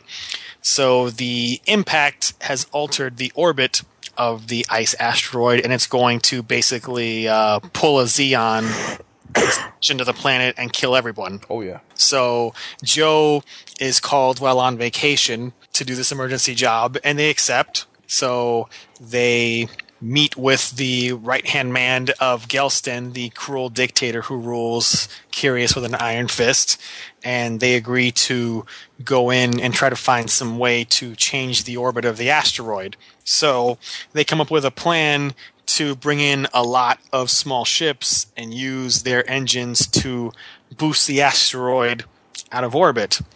But then, as soon as they uh, start putting the plane into motion, they get betrayed and the ships start exploding because, as it turns out, uh, there's a multi planet space conference happening, and the curious people manipulated the situation and they just wanted to have the appearance to the rest of humanity that they put the effort into rescuing these political dissidents, and sadly, it was just a tragic loss. But in reality, they don't give a shit, and they wanted people to die, and they don't care if Joe's team dies with them. But stubbornly, Joe survives and he meets up with the prisoners on the asteroid, and they start working together to blast their way out while the rest of the crew have been captured. And eventually, they all break out. Joe and the prisoners escape from the asteroid before it's blasted to pieces by Curious's space fleet, and uh, Gelston is exposed as having lied, and the story ends with the prisoners deciding to go back to their homeworld to fight and bring down Gelston after uh, his right hand man was killed for being stupid enough to fire on the USF because he's a jerk.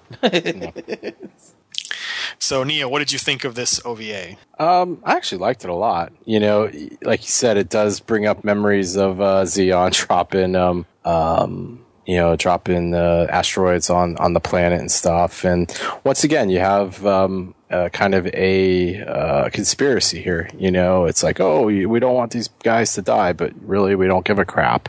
And uh, we see that, you know, the Gelston's got, um, you know, he's kind of just got kind of this iron grip dictator rule on these people. And, um, you know, I, I do like, uh, it's funny too because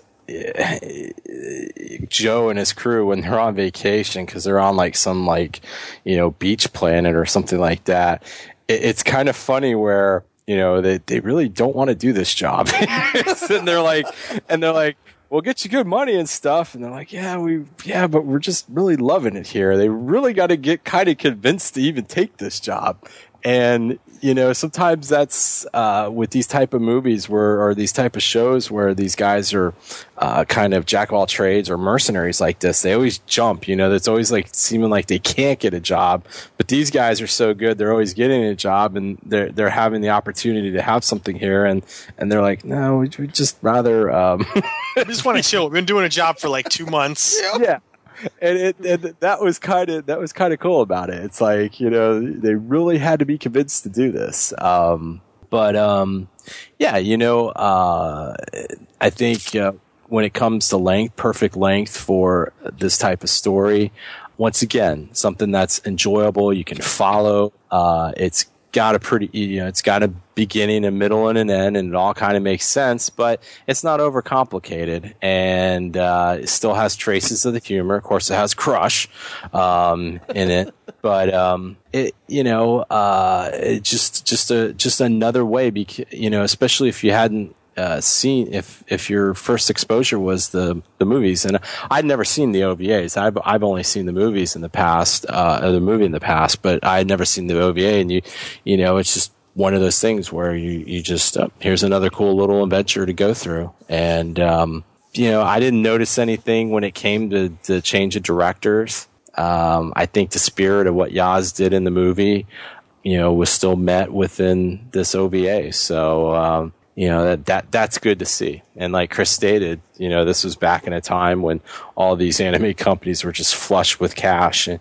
and you see it with these uh, you know for an hour long what a little over an hour maybe an hour long Just under an hour. Just under, yeah. yeah i mean it's it's there's no real lapses in the animation or anything like that so um, definitely an enjoyable watch and, and something i you know gonna watch again in the future because uh, you know, it just kind of puts you in a good mood. Good, good little adventure movie. So back to you. Crush, crush. I'm sorry, crush. Soulbro, Crush. Well, it's good to see Jamitov Hymem getting more work. that one, that one uh, turncoat jerk that hires them to uh, to come out there to save the the space Chilean miners reminded me a lot of Jamitov, uh, just with some cool glasses on, I guess. But uh, the cool thing I loved about this these OVAs, uh, especially this one, is how Joe just runs the team. You can see he's actually definitely he's more in charge in these OVAs than he is in even the um in the in the movie where he's kind of you know he just in the movie he, he makes decisions on the fly, but you know when they're in situations, you know he comes up with the game plan quick and uh, is able to implement it and, and get the team on on song, which Yeah, I thought was really cool. Doesn't the team actually have to talk him into really kind of taking this job too? Well, they were all strong armed into it basically by the But but but I know he really didn't want to do No, he it, didn't. but I, I you think know, they I, with the movie, uh, they talk about you know how uh, he's still kind of knew new at this job, yeah, and you know that uh, you know he wants his dad to recognize his his skills and that he's not just using his dad's name. Mm-hmm. So I kind of have the impression that the OVAs that some time has passed and that he's Yeah. more experienced. Yeah, I get that. And has grown into his leadership role. Definitely, definitely feels like they're they're more veterans in the OVAs than uh, than the than the movie, where they're still on the come up. Um, I counted about eleven crushes during those those, those crazy transitions. Uh, if you watch this OVA, you'll know what we're talking about. Crush. yeah, these guys didn't like it after a while, but I, I actually No, I, didn't actually hate was- it. I, I laughed out loud anytime something happened. I was amused by it. I, I I just I was going with it. I was like, you know what, eh, this is fine. It gives it that extra little flair. But I mean, I, I think the resistance to the new job is because of, uh, as you guys mentioned, they spent two months bodyguarding some dignitary. Yeah. And um, they were just starting vacation. They, they were settling in. They were seeing nice waitresses wearing pasties, delivering their drinks. Man, yo, I know that. Uh, I know that Talos didn't want to leave. No, he yeah he he definitely did not want to leave. that exchange between Joe and Talos on the on the dock when they were just chilling there in the sun and drinking Coronas, and then he says to him, "It's like, so yo, man, when you when you gonna get some action?" And then he try, and then Joe actually tries to be his the his his wingman to try to get him some action from that waitress. In, in the worst possible way. In the worst part, Yeah. but he, I, I- I see his heart was in it though. You know, just Joe's game and all that solid, but you know he was trying to get his boy some action and maybe you know piss him off at the same time. And it's like, yeah, man, Talos, take take the the bait, man. Jump at that, man. But uh, you know, he's he's an old timer, man. He's got his own style, and that's what I dug about the conversation between them because you get to see the generations and how they differ between the two. When uh, you know how Talos is the old, old, the old salt. And, And he's actually old. It's not like Ramba Ral where he's like he looks old. but He's, 35. only, he's 35. Like Talos is like they, I think he says something like 50 or 60, something Yeah. like He's that. He's been in the So- business like 40 years. Like, uh, Yeah. he something along the lines of that. And it's like, oh, damn. Well, cybernetics are holding him up. yeah, I mean, when he when he's saying I'm getting too damn old for this, he really means it. So Yep. And and also, you get to see more of the dynamic of the crew too, like between Dongo and uh, Ricky, and how how Dongo antagonizes everyone, especially Ricky, since he's kind of the, on the short end of the stick, and how how essential uh, Alfin is to the crew, and how good a pilot she is too. I, I just overall, I, I I enjoyed the flow of these OVAs, especially when Joe was inside the uh, the, the the the mine and helping the the miners escape, and his ingenuity during that, during that I thought was just well well displayed. So a lot of fun with this, man. I had I had a blast watching it. Back to you, Chris. All right. Well, you know what? Uh, what I enjoyed about this OVA was uh, the continued conspiracy element, which goes to show between the movie and both OVAs. Don't trust anybody in this universe. No. ever. Oh yeah. Holy God, no. Everybody in this universe lies and misleads, and none of them are what they uh, claim Seem to be. Yeah. So don't believe anyone. Don't take anybody at face value. Mm-hmm. Uh, yeah, uh, these people on Curious, they're assholes. Yeah. like of the first order. Big time. And the whole idea of, you know, we'll just look like we care about rescuing these dissidents, but reality, we just want them to freaking die. That's pretty much Yeah. it. Is pretty harsh. And that, you know, we don't mind sacrificing a Crusher team to do it, but unfortunately, they underestimate Joe due to his youth and ultimately pay for that in the end. And I like that the note they leave it at is that the dissidents are going off on their own to fight Gelstan, and that's that's not Joe's fight. That's not his concern. That's not what he's there for. The fact Yeah, that, that, that was cool that they did that too, because They you know, said it's easily. they wish him well, but it's like, yeah, we're, we're we we did what we came to do, and we're out of here. We want to go back to our uh, pasty planet. Yep. Yeah. Back to Riza. Yeah, pretty much. Yeah, back to Ryza. So then we have the second OVA, which is the final weapon, Ash. So we have a elaborate James Bondian opening where Joe's team is secretly hired by the president of Bandor, which is a planet at war with another planet called Communus.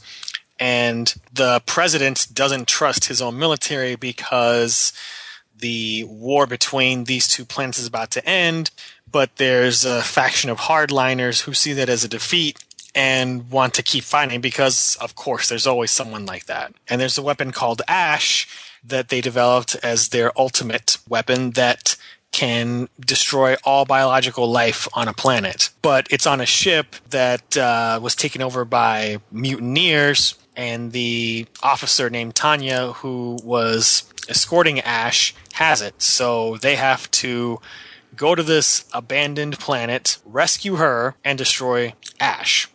While, if possible, figuring out who's the leader of the pro war faction in the military. Unfortunately, things go wrong as soon as they get to this planet because they encounter jerks from the Bandor military who trade fire and cause um, the Minerva to make a crash landing on the planet, but so too does this military ship. And then it gets even worse because on this planet, it turns out that um, the military was doing secret investigations with automated uh, Oh anti personnel killing machines. Ooh, yeah. Ugh.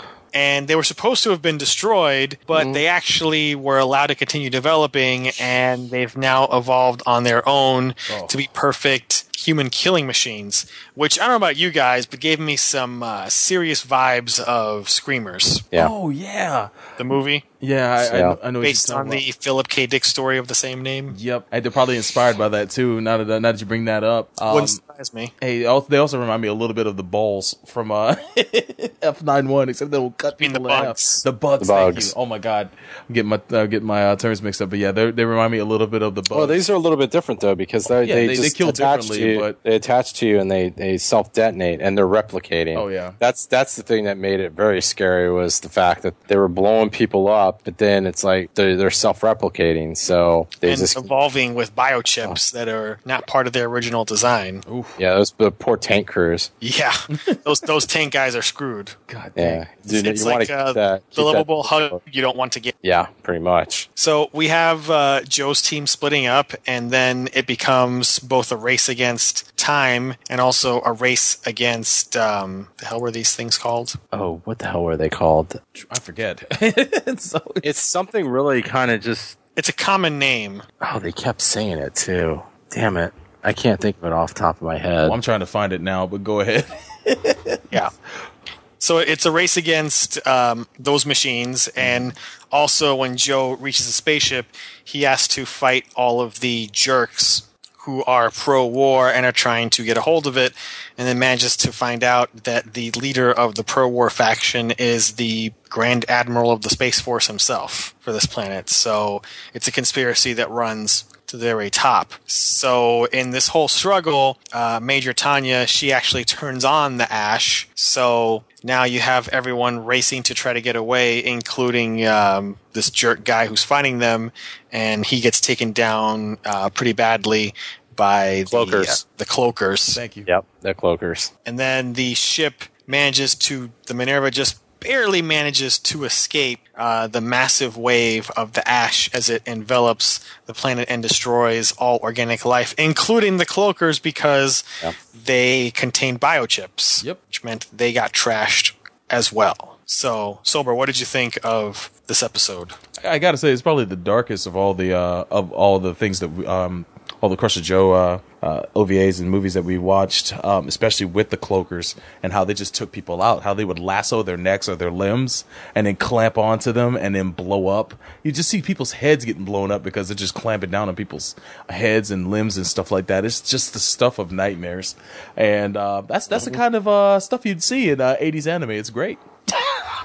Robot apocalypse. Heck yeah, man! Stop making that that that shit. But uh, uh yeah, I I uh, I thought um it was a nice uh it was a nice setting for them to go into, and when they had to take on the cloakers, how Joe's team would just just decimate those things with the quickness. Although Ricky got almost got killed like numerous times. Well, they all kind of did though. Eh, I know uh, uh, the person Him and ha- Alfin actually got pretty close a couple of times. Yeah, the man that handled the most of them was probably uh, Talos. He was wrecking them shits every with one punch because of his cybernetics. I love that shit. It was so cool. But um, the the the location was uh was was good. Um, I I I Tanya was. I like the fact that she was um uh, the focus for them to uh to rescue and whatnot, but she was definitely in, in over her head. And um, there's this one particular scene as they're escaping, and uh, Talos has her over his shoulder, and then Joe says to stop for a second, and then they stop, and then she's trying to give Joe lip, and he just punches her right in the stomach.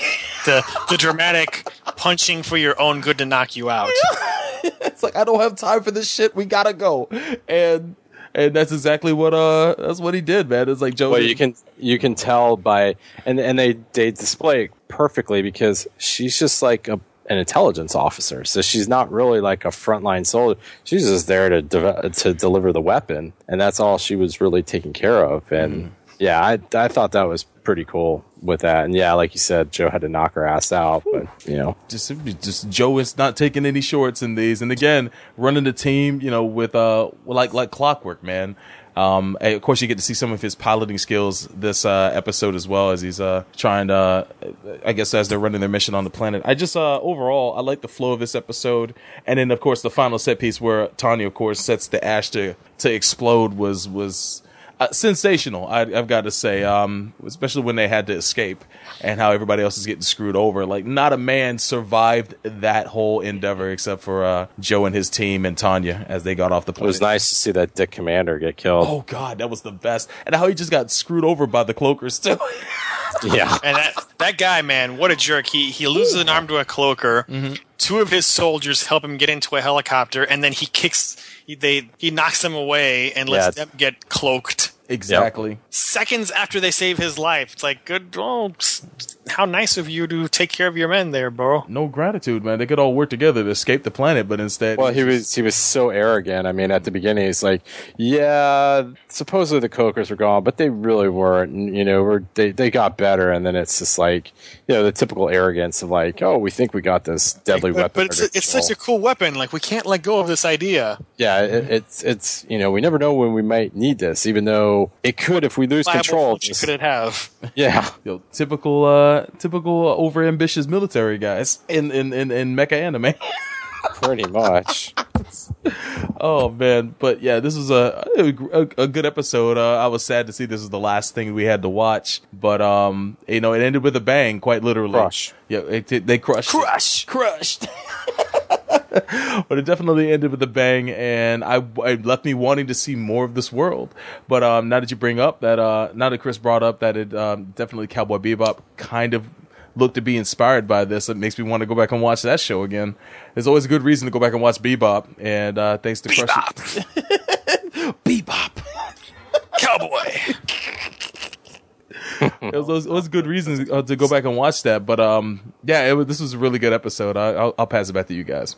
All right. So, you know, I thought that the uh, pacing was pretty fast. Was pretty fast. I like the constant sense of danger you feel. I mean, obviously, you know that nobody on Joe's team is going to get killed by the cloakers, but it's the suspense of how are they going to get out of the situation, not will they get out of the situation.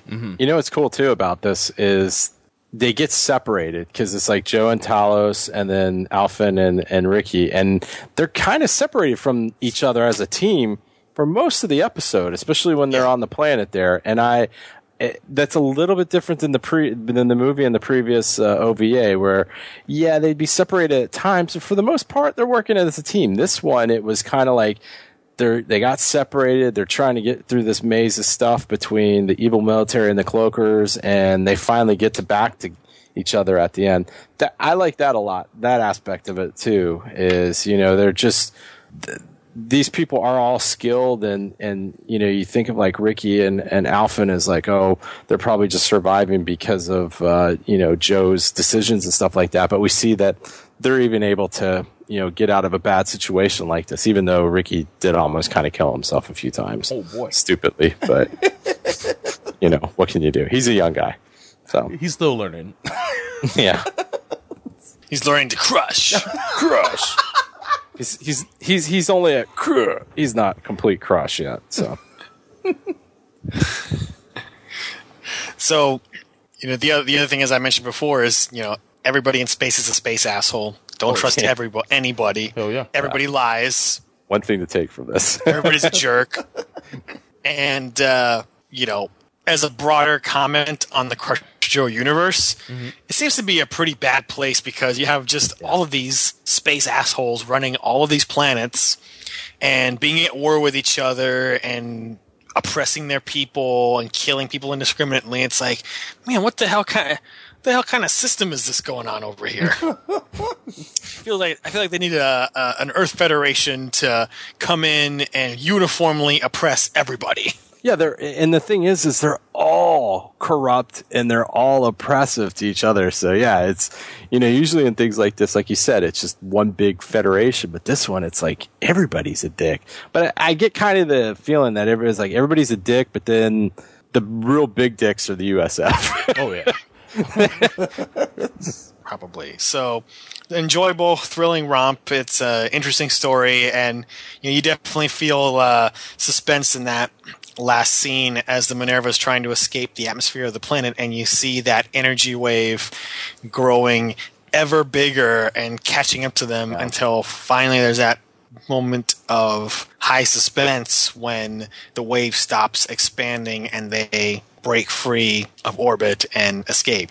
So, good way to pace it, good way to edit it, good way to establish that tension. So, uh, as far as getting your hands on Crusher Joe, there was a two disc set released on DVD many years ago by AnimEigo, but unfortunately it's out of print and they have since lost the license. So here's hoping that someday they relicense it or that someone like Discotek Oh, does a license rescue because this seems right up their alley and Yeah, give it a really nice does. Blu-ray release because that is something I would really like to see. Hell yeah, dude. Buy immediately. You know what? Uh, it leads me to ask the question, and maybe this is how it was actually released initially, but um, I hope to be wrong on this. But the movie, when I watched it, was in four by three, and I wanted, I was, oh, I, I'd like to know if uh, the actual legitimate release or, or the actual original release in theaters was actually um, more cinematic in, in its uh, in its in its ratio. I guess I we could- believe what I saw was 16 by 9. So saw- oh wow! Well, Yeah, I thought it was too.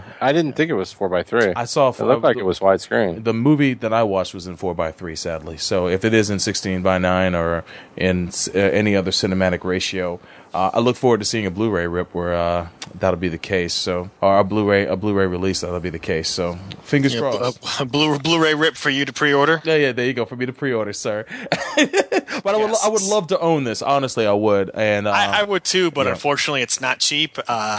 On Wow. Amazon Marketplace, it goes for minimum hundred dollars. Ooh. I will say this: my our our, our friend and part of Shinjuku, uh, Mr. Lee Majors, actually owns the movie, and he Yeah. loaned it to me a while ago. I never got the chance to watch it before I had to give it back, but I'm glad to finally watched it now for uh, for Gundam, and uh, I recommend it to anybody who wants to check it out. Yes, and uh, you know if you do want to see it and you can't afford to get the out of print DVD, then you know there there is the Methods Network. Oh boy, the ever reliable Methods. so Which is really the probably the only way to see it right now. pretty much until someone relicenses it, and then at that point, of course, please support that release, whoever does it. Hey, you're right though. This is something up Discotek's alley too. Mm-hmm. Like I really, it's really surprising because I know this show has a. I know in the past it had a pretty good following. Yeah, and the, the novel series has been well. The last book was in 2005, Well, I'm not, but I'm, I'm just not talking saying- about. I'm talking in the U.S. though. This is Yeah. a, the, the when this stuff came out years ago. It had a good following. Sure. And Crusher Joe had a really good following in the U.S. So I'm really kind of surprised it hasn't Well, been rescued by. Discotek is doing a Blu-ray release for Venus Wars, which, as we Yeah. Our coverage that Yaz directed that as well. So maybe um, Mm-hmm. Yeah, it could be on the docket. They'll, they'll pick it up. We'll just have to wait and see for when they do one of their uh, classic uh, Facebook bombardments they announce like a zillion things all at once on Facebook. Yeah. And you're like, what did they announce now? Oh my god, this and this and this and this. What? this too? What? Well, New York Comic Con is this week. Maybe they'll be there and maybe they'll make some more announcements, man. Fingers crossed. And uh, one of their titles has uh, hit the shelves uh, that that we reviewed. Uh, good old Orguss. Yes. Because Soulbro, uh, w- where are you going? And when when are you coming home? I need to watch that. Oh my god. So to wrap up, let's do some ratings. Uh, first for the movies. Neo, what do you give the movie? Um, I'd have to give it four out of five. Uh, Rick Discos. four out of five bear claws. There you go. Soulbro, what do you give this one? I have to give it a four four four point five out of five. LSD warp drive uh, bad trips. Yeah, it was a, it yeah, was a, that that trippy warp drive. It reminded me a lot of um, the original Star Trek movie when they hit the wormhole. Yes. Oh. It seemed like it was the exact same effect that they just copied it from from Star Trek. I was thinking. Probably. I thought they, I thought they're about to roll into the Event Horizon. that was pretty trippy. Where's my eyes at? I'm going to give this one four out of five shot up space monster pets. That- that's what's up. Re- uh, reduce the mush. Yep. And for the OVAs collectively, Soulbro, what do you give them? I would give them a four out of five space Chilean miners. Neo. Gosh, since they're so, since the second one's so good, I'm gonna have to give it four out of five. Don't do cloakers. Don't build cloakers. Yeah. Robot Apocalypse. It is Robo Apocalypse, and Is they this- became is that by. episode- and they, be- and Is they that became- separate episode uh, tome worthy? I think it is because it, It's a it cautionary has- tale. It has a cautionary tale of not only robots going awry, but robots taking biological form too. That makes it even worse. And opening their hideous faces and exploding you. Yeah, that's pretty nightmarish. I mean, at least with the bugs, it's like they had self preservation in them and they just saw you up into many bits. But these things, man, they didn't care. Oof. Yeah. Yeah. I will give the OVAs four out of five space assholes. there, because there's so many. yes, there are so many. It's- yeah, b- believe us, there's more than five assholes in these things. He just had to cap it at five. So that will uh, put an end to this anime spotlight. Check out Crusher Joe. If you have to through the Methods Network, it is classic anime space adventure that you will enjoy. Crush. So, crush. Had to. We'll be right back. You're listening to Gundam at MAHQ.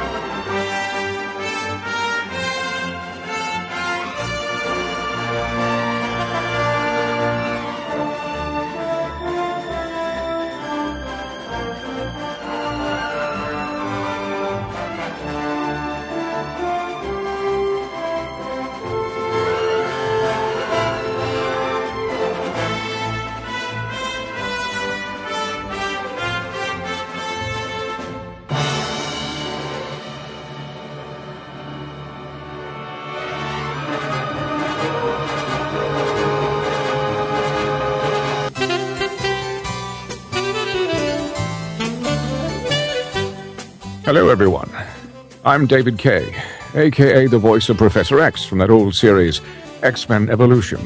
And you're listening to Gundam at MAHQ. Logan? Logan, where is Storm? Tell her to come for tea.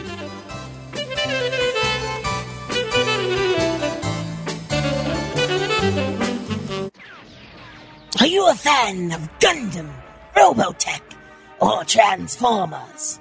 Well, you should check out Gundam at MAHQ, a wonderful source to learn about the Autobots. Yes, and once I learn about them, I will be the leader of the Decepticons. What was that, Starscream? Nothing, Lord Megatron. Nothing at all.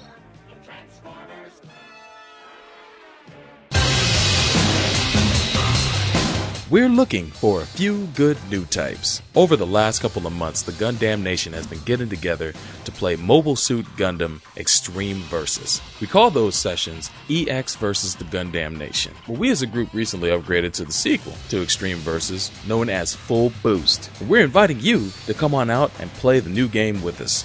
Even if you don't have the game, you can watch our live stream and also join in the conversation that we hold on Skype during the stream as well. It's not only a gaming session, but a social event for mecha and anime fans as well. If you have the game, you can add the PSN ID, the Gundam Nation, which is the tag that we use to network all the players for the sessions. Also, make sure to add to your Skype the contact of Shinjuku Dash Station so you can have a chance to join the Skype conversation during the stream. If you want to watch the stream live, make sure to head on over to twitch.tv slash fightersready and follow us there so you can be alerted to when our streams begin.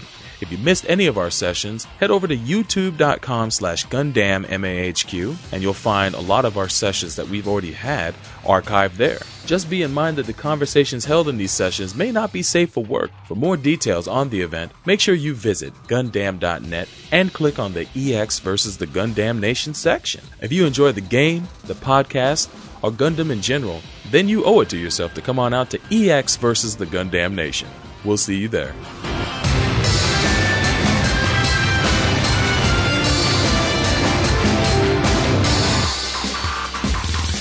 Vodka martini.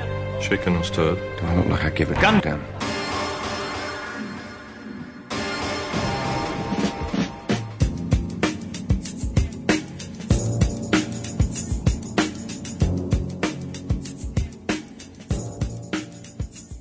Crush! Welcome back to Gundam at MAHQ. You've been listening to episode 170, and in this episode, we we waxed uh, romantic about uh, Crusher Joe, the movie from 1983 and the OVAs from the late 80s. Definitely, if you haven't checked them out, find some way to check them out. A good watch, especially if you've been wanting to see some uh, classic anime from the 80s, man. It's a whole lot of fun. But uh, before we wrap things up, uh, I want to let you guys know um, this episode there isn't going to be any mailbag because we ran kind of long.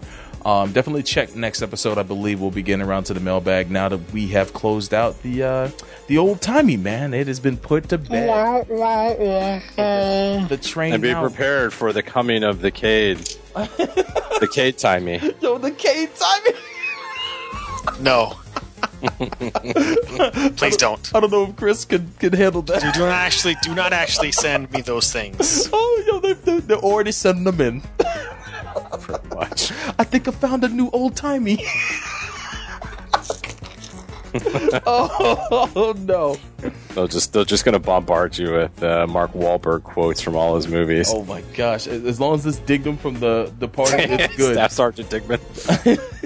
That's what they I actually they actually been showing that movie lately on the movie channel. I'm the guy who does his job. I think you should go fuck yourself. I just f***ed your mom. How was she? I just, what was it? I, f- I f***ed your sister.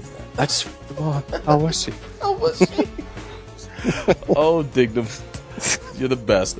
But uh, Hey, last man standing. yeah, he, he kind of was, but Pretty much was. Oh, before we close things out, though, check out these websites when you have time. Head on over to where the magic happens, mahq.net. Visit there for reviews of many mecha related animes and manga series. Also, join the conversation at MAHQ's official forums at mechatalk.net, where you can find forums for this show and other MAHQ and Shinjuku Station podcasts. There, you can comment on the thread for this episode or others and submit questions for future podcasts. If you're looking for previous episodes of Gundam at MAHQ, look no further than Gundam.net, where you can also find information on all of our previous episodes. Also, find us on iTunes by using the keyword Gundam, and make sure to subscribe and leave us a review. After listening to our show, your next stop should be Chaos Theater, MAHQ's podcast that focuses on other facets of nerddom outside of Mecha. Hosted by the webmaster of MAHQ, Gundam's own Chris Guanche, and the pedal bear of the South, Tomopop's own Pedro Cortez. You can tune into the show at chaostheater.blogspot.com and on iTunes by searching for Chaos Theater. Don't forget that we're also on YouTube, where you can not only find our previous episodes, but extra content as well. Subscribe to these channels when you have time. YouTube.com slash Gundam MAHQ. YouTube.com slash Chaos Theater MAHQ. YouTube.com slash Fighters Ready. YouTube.com slash Shin Station Fight Tube. And YouTube.com slash Shinjuku Station. Last but not least, make a beeline to Shinjuku Station's home for live streaming. That's tinyurl.com slash Shin Station. Every week we stream live with anime commentaries like Shoji Ramaro's Anime Movie Night and live podcasts like our new show, Barbecue Night. Don't sleep. Head on over to tinyurl.com slash Shin Station and follow us to keep up with all our future live streams as well as archives of our most recent sessions. And that's it for Gundam at MAHQ, episode 170. We'll see you guys next episode.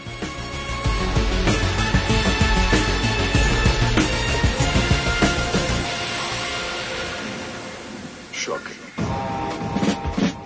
Which brings us to now! Munzo is trying to rebrand itself by calling itself Zeon! The audacity! Spearheaded by those Zabi swine who were responsible for the murder of Zeon Daikun! There is no doubt in my mind that your father was clearly poisoned. They gave him small doses of poison over time to weaken his heart until finally he. Hmm?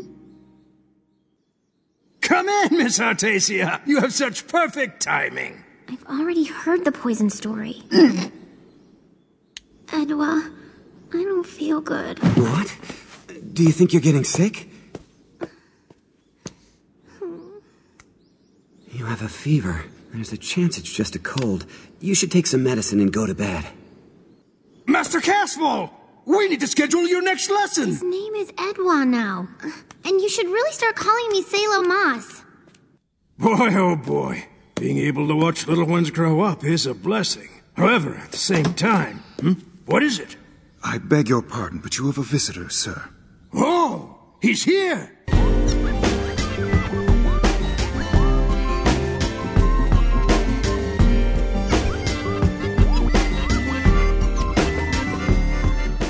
Gundam at MAHQ is a Shinjuku Station and MAHQ.net joint.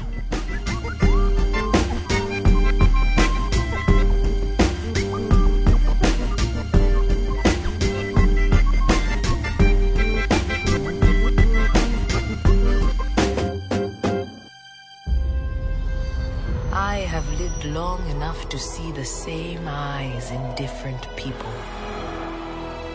I see your eyes. I know your eyes.